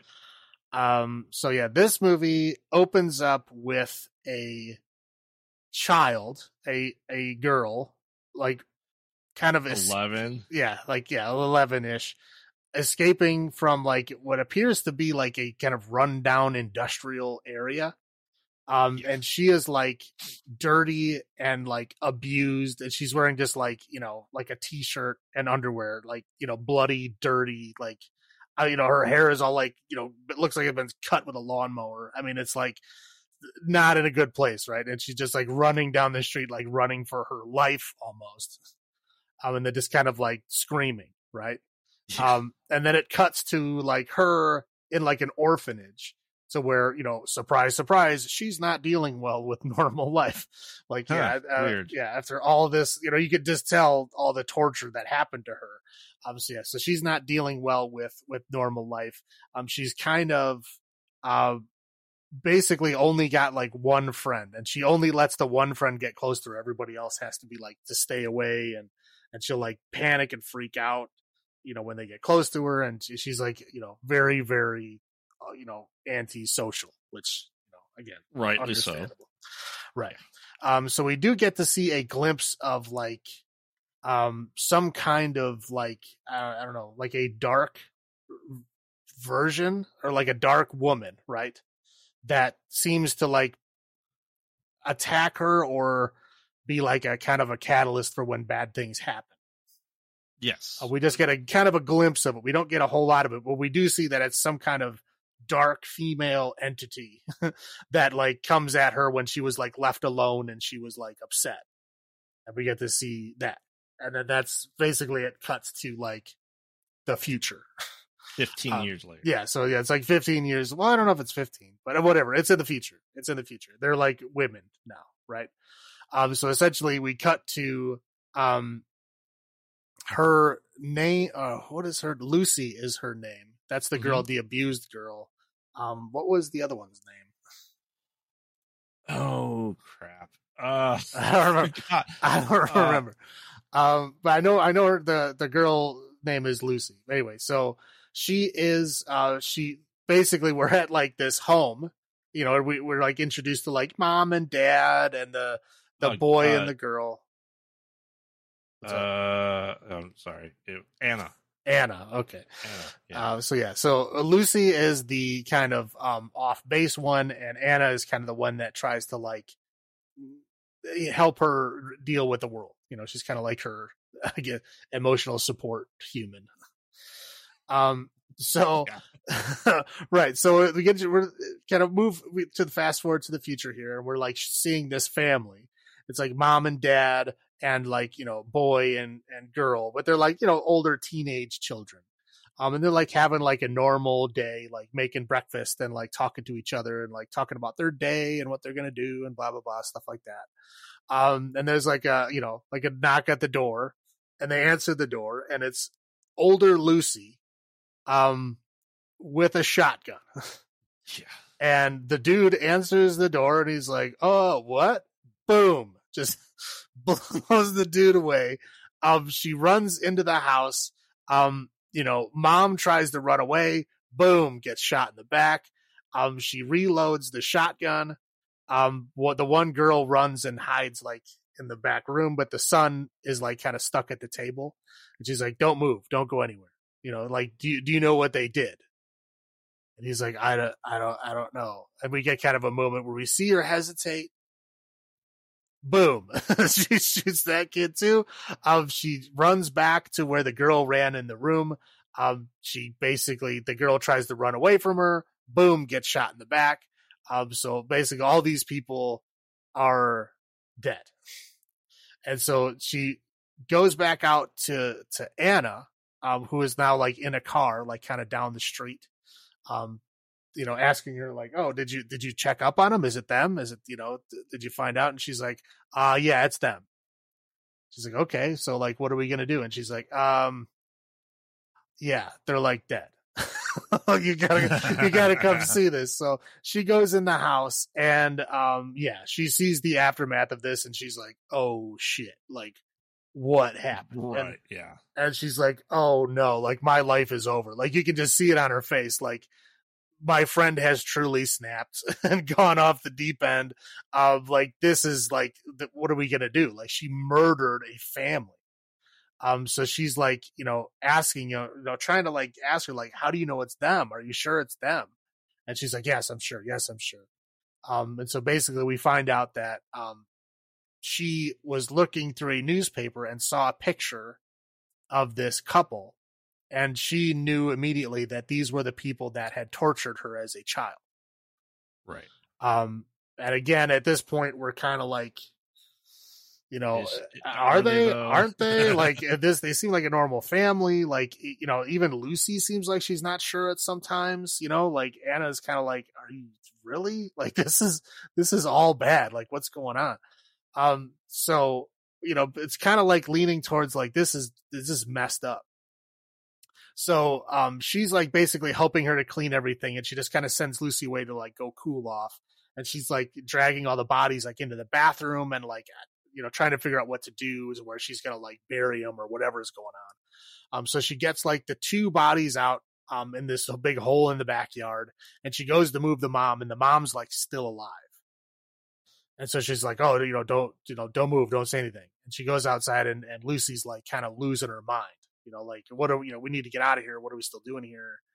Um, and at this point, you know, she's like, oh, you know, we'll be fine. I just got to get all these bodies out of here. You just, you know, go cool off. I'm almost done. Um, and so she goes in the other room. And then that's when this, this dark entity that we saw just a glimpse of earlier in the movie, um, like fully comes out. And it's like a, a woman that's like, I don't know, super like scarred up and messed up and, and doesn't talk, just like mumbles and kind of screams and just like straight up keeps attacking her. And like, you know, like grabs a, like a straight razor and is like cutting all over Lucy's back, um, and chasing her. And she's like, you know, trying to get away. Um, Anna, like every time Anna kind of goes to like help her, the, the woman is gone, you know? So at this point we're kind of like, is this a real person? Like, is this a hallucination? Like, what's going on? But it's basically like, you know, we figure out that, you know, this is kind of like a hallucination that she's having. And this hallucination is, is doing horrible things to her, right? Obviously cutting her back and doing that stuff, but she's doing this to herself. Yep. And Anna knows that, but she can't tell her that because, again, it's going it's going to cause her to have an incident. So at this point in time, we're basically like, okay, like Lucy's just crazy. She's now gone completely over the edge. And like her poor friend Anna is now an accomplice to all of this murder. Right. So Anna, you know, so we're kind of rooting for Anna at this point to like save the woman who's like going to survive this whole thing. Um. So, you know, Anna goes to like try to save the woman. Um, you know, it's kind of like helping her out of the door while um, Lucy's in the other room, like kind of sleeping off her hallucinations or whatever. Um, so like as she's doing that, of course, Lucy comes down and sees what she's doing and murders the woman. um, and then proceeds to have like this crazy fit. So we're like, she, you know, we're, we see like going back and forth, kind of like how High Tension was, to where it's like we see the crazy scarred up woman and we see her, um and then we see that, you know, like literally cutting her entire arm open, like starting up by her shoulder and like slicing her whole arm all the way down to her fingers open. Yeah, on on both arms. I mean, like, and I'm sure she would have died from that, but apparently that wasn't fast enough, so she also like sliced open her own throat. Um, and so she's just like dead, dead. Yeah. And so we, and as that happens, we get a flashback as to like her escaping when she was a child. And we see that, you know, like somebody did, you know, have her like tied down to a chair and was like abusing her. And it was a woman, and it was a blonde woman. We can't see her face. The mom was a blonde woman. Um, we can't see her face. We're like, okay, well, somebody was, is it her? Is it not? We don't know. Um, and, and, you know, she like trips and falls and hurts her foot, and she manages to like escape and run out. And as she's escaping and running out, she hears a woman screaming and moaning in another room. And she goes, she opens the door to that room, and she sees another woman is, you know, strapped down to a chair like she was, but has obviously been there for a lot longer. Is like covered in scars. It looks like her tongue's been cut out. And oh, she's in much worse. Yeah, shape. She's in much worse. It looks like she's probably started off at the same level as her, but has been doing, you know, things have been happening to her like another like ten or fifteen years. Like, it's bad news. Right. And then essentially that's what we see. Like, this is what's been haunting her her whole life, is that she didn't save that other woman, because when the cops finally did search that place, they never did find the woman, or, or they didn't find either woman. So they know where she was, but they never found who it was. Like, they never got any information. Like, everything was gone by the time the cops got there. Um, so at this point, you know, like, okay, great. Like, you know, like, what are we supposed to think now? Um, so, you know, she's dead. Anna is like trying to figure out what to do now, because this is like, this is just a bad, bad thing. So she like, she tries to call like her parents, um, her mom, and her mom is just kind of like guilt tripping her. Like, oh, you were, you, you went hanging out with that Lucy again, didn't you? Like, I haven't heard from you in years, and now you're calling me back. Like, you're probably in trouble. She's like, no, no, I just wanted to talk to you, you know. And anyway, it's bad. So, you know, she just kind of puts the phone down, um, and then goes and, you know, just like hangs out with Lucy, who's like wrapped up uh, like a corpse, I guess, like just sitting yeah. on, on the couch. Um, and she's like, oh man, like, what do I do? And then she kind of, um, I don't remember how she does it, but she ends up finding a secret passage like a, like in this cabinet, right? Um, and she opens up the cabinet and, and she goes through it, and there's like a like a hallway, like it looks like a medical hallway. Um, it's got like a medical like check-in station, and there's all these weird like light up posters on the wall, and they're all like people that are like dead in bad ways. Like you're talking like people that look like they're being like crucified or beaten or burned and like all the bad stuff, right? Um, so she goes all the way down. There's like a weird clean room thing, and then it goes into like a cell. Um, and inside this cell is a woman who is like all scarred up and beaten and messed up, um, and naked, except for she's got like a weird metal helmet thing that's like covering her eyes. Looks like a V R helmet, only it's just like metal and like literally nailed into her head. Also um, like a chastity belt. Yeah, she's got like a metal chastity belt thing on, and that's it. And she's like yeah. chained up. Um, so she like, you know, finds the keys and unlocks her and is like trying to like help her, I guess, I don't know, go back into the real world. But like, I mean, like, I don't know how you would do that. Somebody that's like that level of torture. Right. Um, so yeah, she like, you know, pries the nails out of the V R helmet and gets the helmet off. Um, and then like, you know, gives her like a bath. Um, you know, and then kind of puts a blanket over her head so like the sun, the light won't hurt, right?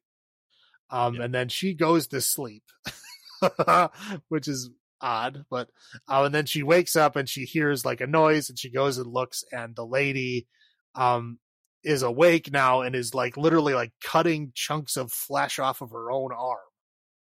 Um, and so she like takes the knife away, like, what the hell are you doing? And the lady's like freaking out, like smashing her head on the wall and like just trying to like rip her own skin off, it looks like. And she's like, I don't know what to do. Like, what do I do? Right? Right. Boom. Shot rings out. Lady is dead. Um, and like these like SWAT team kind of people come in going like, you know, who the hell are you? You know, where, where the, you know, where are the, the couple that live here? Who the hell are you? Um, and they basically like, just kind of like lock her down. Um, they search the whole house. They basically find out what happened, um, that, you know, they got killed, and like, well, how did this happen? Like, you know, like what, what could we possibly, you know, how, how could this have, you know, done? Like we, we kind of planned for all this stuff. Um, and you find out that, yeah, they were, you know, some kind of like, I don't know, cell, like some kind of like spy cell that was doing this in secret. Um, and these people are kind of like the enforcers. Um, and because they didn't answer when they like, you know, called their check-in time or whatever, they knew something was wrong. So they came in and, and shut it down. Um, and they eventually figure out that Lucy was the girl that got away. Um, and they're like, oh, well, you know, there was that loose end, right? She got away and she came back and killed her. That was her own mistake for letting her go. Right. You can tell there's a whole lot of like feelings for, for their employees, like, yeah, whatever, it was their own fault. Um, so they basically go, well, uh, that lady's dead, Lucy's dead. Um, yeah, we got to kind of continue our project here. So uh, this lady, why don't we just use her? So they take Anna and lock her up, just like the lady was, um, that was locked down there before. Thankfully, she doesn't get the metal chastity belt or, you know, V R helmet, but um, she basically gets stripped down and, and left in the cell.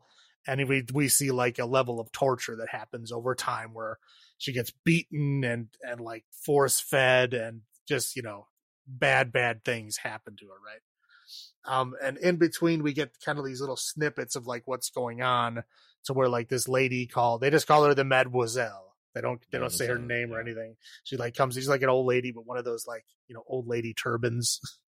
Mm-hmm. Um, You know, and she's like, you know, super, you know, kind of, you could tell she's like super rich and powerful kind of person. Um, and she shows her all the pictures, all these pictures in like her little photo album she's got. Um, and these are the same pictures that were in those light up posters on the wall. And basically she's explaining that all of these people died horrible, painful deaths, but they like accepted the pain. And because they accepted the pain, they were able to see beyond the, I guess the, the the this world into the other world, right? Yeah, the veil between worlds. Right. They were able to see like the veil between worlds and able to see the world of what what what the afterlife is while still alive. Um, and so that, and they call them martyrs. Like that is what th- their purpose is. That's what all this torture and stuff is about, is they're trying to create martyrs. Um, and it, it seems like they're trying to create martyrs because they're trying to find out what these martyrs see, because they've gotten, they've, you know, although their experiments and stuff, they've gotten people to see the other side, but none of them have been able to explain to them what it is. They've only gotten like little snippets of it. Um, so they basically are putting her through the same process. So they're like torturing her, torturing her, torturing her to the point to where she's like literally like insane. And then they put you through like intense, crazy pain. And then that's supposed to like be the catalyst for you to see the other world. Um, so that's what they do to poor Anna. They torture her, beat her, you know, psychological torture, all that kind of stuff. Um, and then at the very end of that process, they literally flay her skin off. So where the old, yeah, let me say that guy did was a, a master of his work. yeah, no, yeah, you can tell like this has been done before. Like these people are professionals. Yeah. Like this is their job. Like they know what right. they're doing. This is not amateur hour. This is this is people that are doing this as a job. Um, and so yeah, she gets her skin flayed off. Um, the only thing left is her face, and then we get to see like literally the musculature of underneath her skin. Mm-hmm. Um, and then, yeah, essentially, you know, we see that she has seen the other side, and you know, the Mademoiselle says, you know, oh, she's seen the other side, and she's still alive, and she's still talking. So you know, Mademoiselle drives super fast over there. You think she would have been there waiting, right? If they're doing like the big reveal, like she should have just been there, but whatever. Um, so, but she was able to talk to Anna for a while. For, I think they said it was like thirty whole minutes she was able to talk to her. Right. Um, and then since then she has gone non-communicated, you know, she can't talk anymore, but she's still technically alive. And so like all of these like rich people gather together for like this get together. So where they're all like apparently a part of this, I don't know, secret society or group, whatever this is. And these people are, you know, very interested in knowing what this person said, because this is the whole purpose of their group, is to see what's beyond, right? To create these martyrs so they can find out what's on the other side before they get there. Yeah. Yeah. And they are all, all older people too. Yeah. Yeah. They're all, I mean, when you're thinking like typical older, you know, like rich people, that's what all these people look like. And that's what they, they act well. like. Think, think the old people, old white people, and get out. That's right, right, yeah. That's so you, you can tell it's very rich people, lots of money. Right. Um, yeah. So basically, Mademoiselle, um, is like kind of looks like she's gonna prepare for her like speech, but it's like she's doing it in reverse, to where she's like taking off her old lady turban, she's taking off her fake lashes, she's like wiping off her makeup. Um, and the guy is like, oh, you know, they're ready to hear what the martyr said to you. Are you ready to be out there? And she's like, yeah, yeah, I'll be out there in a minute. And she like literally just puts a gun in her mouth and just pulls the trigger. Well, telling him, oh, you'll have to find out for yourself. Yeah, you'll have to find out for yourself. And she puts a gun in her mouth and pulls the trigger. And then that's it. The end. Yeah. Yeah, that was, uh, uh, I'll say this, Mademoiselle reminded me that she could have been one of the three mothers in Argento. Um, the the way she was first presented, yes. It's like when she was first presented, she was very, very cold and like very, very indifferent to all like the horrible shit that they're doing to people, because she thought she had a purpose. Correct. Um, yeah, apparently that whole felt thing fell apart when she actually like talked to Anna. Like whatever happened shook her to the core, the point where she literally just killed herself. Um, right. But yeah, before that point, yes, very much so. She was very much like this, you know, cold kind of either evil calculating mother type. I can, I'll give you that. Yeah. I know. I, I know I keep talking Argento, and that's why my basis of, of non-American horror movies has been really rooted in. So I do like, I try to make comparisons to that just to see how I compare it to what we had watched. So. Uh, what was your first thought and rewatch, I guess, on this then? Um, I mean, on the rewatch, I mean, yeah, because I mean, I knew the big points, right? I mean, but the first time you watch this is really like, like, wow, you're like, whoa, there's, I mean, like these twists hit you and you're like, what is, what is going on? Because like, there's like four big twists in the movie, right? Yeah. Because it's like, you know, one first twist is like, oh, this this chick is just insane. She just murdered some random family because she's having like a flashback, right? Like right. There's, you know, like what's going on? And then, you know, the first twist is, oh, wow, she was right. You know what I mean? Like she was right. This is horrible. But she's already dead by that point. So she doesn't yep. even know that she's right. She She's dead before she finds out. Um, and then the second one is like, oh, not only was she right, but it's like, it's still going, right?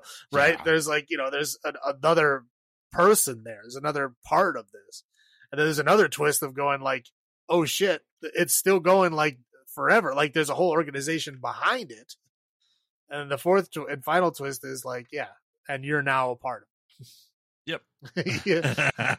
So congratulations. So yeah, see, she, you know, she got to see firsthand what Lucy went through and what made her the way she was.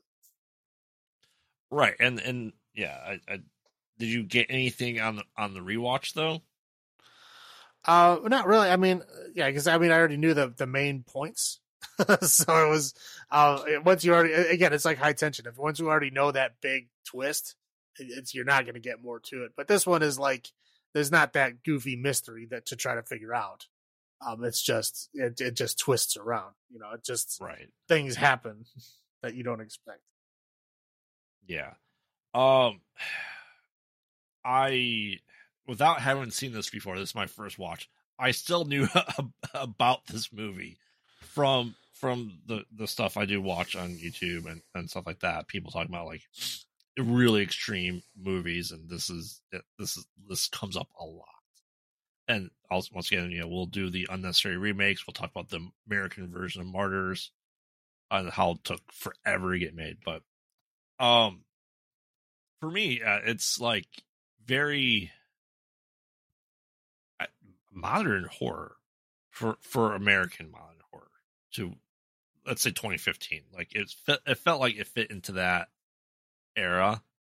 Um, and you know, it is, I go, wow, this is, this is amazing. Yeah. There's a lot of twists and turns into it as, as you're describing, because yeah, you know, she's seen like a, you know, a, a ghost, an apparition of the woman she didn't save. And, you know, she's going to attack. Holy shit. It's not the woman. It's her. She's doing, her psychosis is so bad. She's doing it to herself. And the survivor's guilt is there. Right. Um, and then, know, and, and then her... she kills herself and you're like, wait a minute. This movie's like right. an hour and a half long. This is like twenty-five minutes of the movie. What the hell is the rest of this movie going to be about? Right. And I'll throw it. I'll say it again. That's kind of like Argento. I was like, oh, you're introducing all these people. forty minutes later, here's the real protagonist of the movie. Yeah. Well, it's like, well, like Inferno. I don't even know if it has a real protagonist. No. It just jumps to different people. No. Um, I would, though, the real protagonist of Inferno was the hot dog man. Right. And you're just, you're watching this, you know, you know, holy shit. Like they're, they're per, you know, this is like a Hellraiser type movie, especially with the flaying. And I told you yesterday, this morning, that like, holy shit, it, it reminds me of Julia from, you know, Hellraiser two, especially. Right. Um, which looked juicier in Hellraiser two than it did here. This probably was more realistic. Well, this was um, this this one was also in a medical environment. Well, yeah, they had like they had her in like suspended in like burn gel and stuff. So like, yeah, I'm, I'm assuming it's a lot more clean in this one than, than the other one. Yeah. Um, but you know, like you know, you always you know the idea of it is not something new. Of you know, people experiencing stuff near death that the that and that's the the point of Hellraiser is that the the pain gets to point to a certain point that it's euphoric, and I think they did a fantastic job of showing that euphoric state of too much pain gets you to that like not quite dead, not quite alive state. Um, and the lengths that this, let's call it a cult or a club, old people, old rich white people club, of trying to figure out what the hell happens when you die. Uh, as I was, I was shocked that it was a like group of people funding this stuff for, they said at least twenty years. They've been trying to figure this stuff out. Well, yeah, I mean, at least we, yeah, we don't yeah. know exactly how long, but yeah, at least. Yeah. And I'm like, wow, this is, I can see why people uh, in, in America probably would have issues with this. And that's probably why the remake didn't do it so good either, because they probably changed a lot of this shit because, you know, the, her, her in the, you know, as a, as a child in the underwear and the, you know, that, and that shot was very last, uh, I spent in your grave. Right. Right. That would, the brutality was there was just over the top. Let's say, but you know, the idea is that your, your, the human body can endure a hell of a lot of things before it dies. And they went to that length in this. Now, I think the wife would watch it. I don't know. Maybe, maybe. Like I said, I, I don't know. I mean, there's a lot of stuff in there that, I mean, if you're, if you're bothered by body horror, you might be bothered by, like, yeah, when they find that lady, like, tied up in the basement, like, that's, you know, for people that, that are, you know, can't put themselves in situations of, like, victims like that, like, that would be a hard one. It was a very jigsaw apparatus. Right, right, right. Um, so well, we go into your highlights or your highlights of this movie. Um, I like the way they did the camera movement in this, because, like, mm-hmm. when people were doing, like, crazy stuff or when there was, like, you know, crazy things happening, they did, like, this kind of, like, weird camera shake, which usually bothers me. I usually hate when they do that, because they usually right. do it, like, when people are, like, running, and it's just kind of like, or they do when they're doing, like, you know, the super cuts, you know, where they do, like, six cuts, like, super fast, you know, to kind of show. Bay. Yeah, like Michael Bay, or like, you know, like Liam Neeson in Taken three, whatever it was. What was the one where they, there was like twenty cuts when he was like jumping a fence?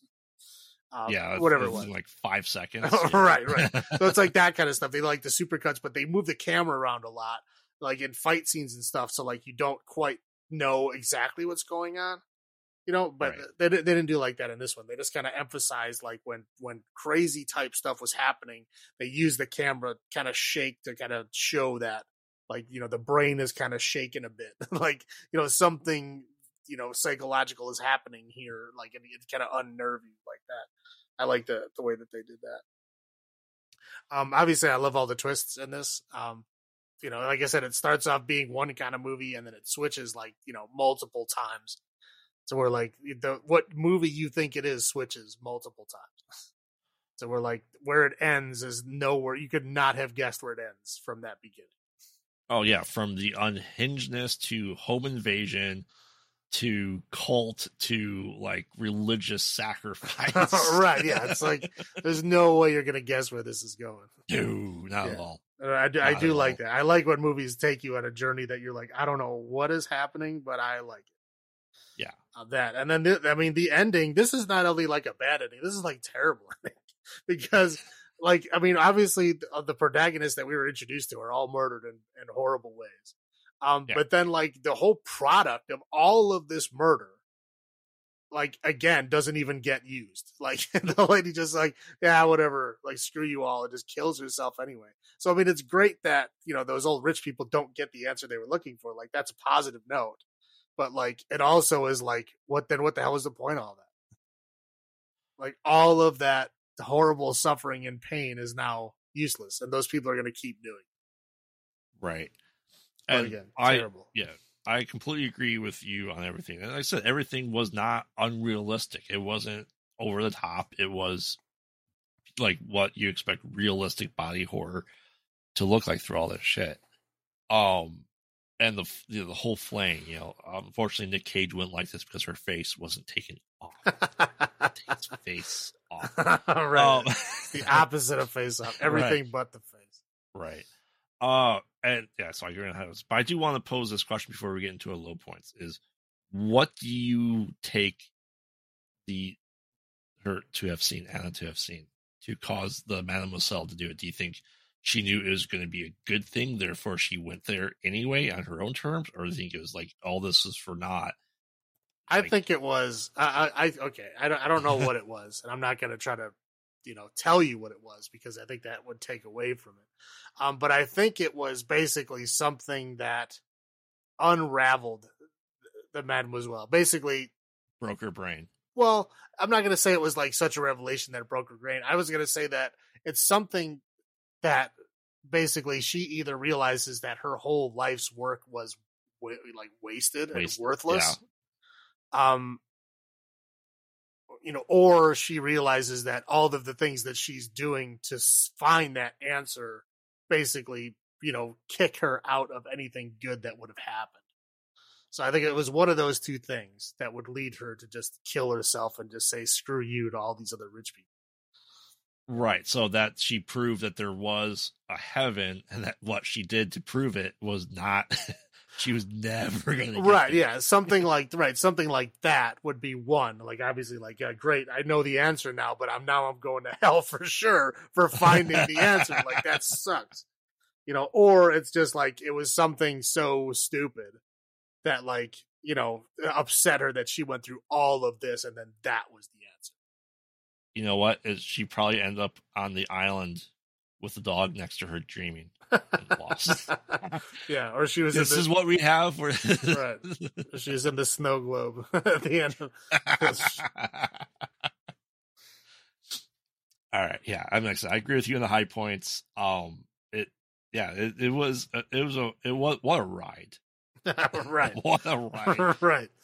Not expect, like, I, I don't think any two or three minute clip explaining this movie can ever do it justice. I don't think we can well, do it justice in the thirty yeah. minutes we've been talking about. Right. Well, I'm just saying, like, yeah, you show a two or three minute clip. Yeah. That's going to be one of the sections of the movie. Yeah. You know what I mean? Like, you're not going to understand that, like, okay, that's one part. Now there's like three other parts that are totally unrelated to that part. Storyline B, story right? Exactly. C. And like it, it twists, and then the movie completely changes. And it does it beautifully. Like, we've watched so many bad movies where we're just like, this. It's so such a disjointed mess, but this does it beautifully, right? Yeah, and like I'm, I'm really curious to see what they did with the remake to make it so bad. I mean, I haven't seen it, so I don't know. I just know that all the reviews have been really, really bad. But we don't always agree with these reviews, as it's we have. True. Like I said, that's why I'm interested to see what they did. Yeah. Um, what about low points then for you? Um, I mean, low points would be like uh, the torture. I mean, the torture. Yeah, I don't yeah. like watching. I don't like watching like a young girl get beaten for like twenty minutes, which is like. There's a section of the movie where it's just like watching her get beaten and yes. force fed like baby food. It's for like, I don't know. I don't think it's like, maybe it's like ten minutes long, but it's like a, a longer than you, you needed section of the movie of her just watching her get beat. Hummeled. Yeah. I mean, hummeled. Yeah. It's like this dude that's like, I don't know. He looks like, you know, the typical like mob enforcer guy, right? Oh, like, yeah. Built like a brick wall, just like, you know, fists, you know, like, like hams. Yeah, like fists, like hams, like just, you know, just beating on this, you know, girl that's like, I mean, what, like one third of his size? I mean, she's pretty, oh, yeah. she's tiny. Yeah. Yeah, just like, you know, punching her in the stomach, throwing her against the wall. I mean, like, it's bad. It's like, what is happening? And it goes on for a while. Yeah. Yeah, I don't. Yeah. I don't particularly enjoy watching that. I understand it's it's needed to like show where the story is going. I get that. I'm not saying we should take it out. I'm just saying it's hard to watch. Um, and then of course, rich people. I don't like rich people. I don't like rich oh. rich white people in large groups are never a good thing. No, no. Uh, yeah, I I definitely I definitely agree with you on there. And you know, I'm. I'm not saying it's low point. It's I call it a surprise point that the children of the evil parents just got blasted, blown away too. I was really surprised by that. As we discussed, you don't generally see. I mean, yeah, it, it still took forever for America to even show as if it's not an evil child right. to get killed on screen in horror movies. That's still once again a taboo that we've seen throughout these this this these three movies we watched, is just another taboo that the, the New French Extremity kind of hit on. Is like these kids probably not are not part of it right now. Right. Would they have grown into it? Probably. You know what I mean? I, right. I think they well, would have continued it. That's the thing, is yeah, they showed like later on they had like another couple move into the house. So right. like I mean, those kids may have not even been their kids. Right. they might have been employees, actors that were told to just pretend. Because there's no way that you could live in a house and not know that there was a secret fucking dungeon in there. It's like the cabinet right. to get in the dungeon was like in the kitchen. It's like, it's not like it was hidden somewhere. It was like in plain sight. Yeah. There's no way they didn't see somebody go in or come out of that. For all we know, they could have been like the daughter in Get Out, is that they're the ones that found these people to get tortured. They're, right. Yeah. I mean, their, their ages initially of these younger people, teenagers generally get abducted to do these torturous things. So they could have easily been the, the fetchers that, you know, yeah. that got them. Yeah. I mean, again, that might just be the pessimist in me thinking that, but I mean, they may very well have been their kids. I don't know. I mean, that that's not explained at all. No. Um, but it's interesting that one of one person does survive at least for a little while. And it's not one of the kids. Like no. The kids are just dead. Dead. Yeah. Just dead. Uh, would you consider this a bad ending? Uh, yeah. Yeah, it's a bad, yeah. Like I said, it's a terrible ending because not only does everybody die, but like the whole reason why everybody dies is wasted at the end too. So like, there's and, not even, there's not even a, a product at the end of all that. Right. And the way Mademoiselle, you know, left it is these people don't have their answer, so they're probably going to continue to do it. Right. Yeah, exactly. Like, again, like nothing gets resolved. Just, you know, just continue the grind. And Anna's still alive. Yeah. Um, they said she was still alive, but I don't think she's going to live for very long. I mean, I don't. Right. Um, but yeah, they did say she was like fading out, but they did not ever say that she was dead. So, I mean, she very well could have still been alive at the end. That's and that's a horrible ending, you know, to be alive in that state. Yeah, no shit. Yeah, I mean, it, it would hurt to do anything. Yeah, very much so. All right. Well, then, how many cigarettes out of ten would you give this movie? Um, this one, uh, I will give nine cigarettes out of ten. I like this one very much.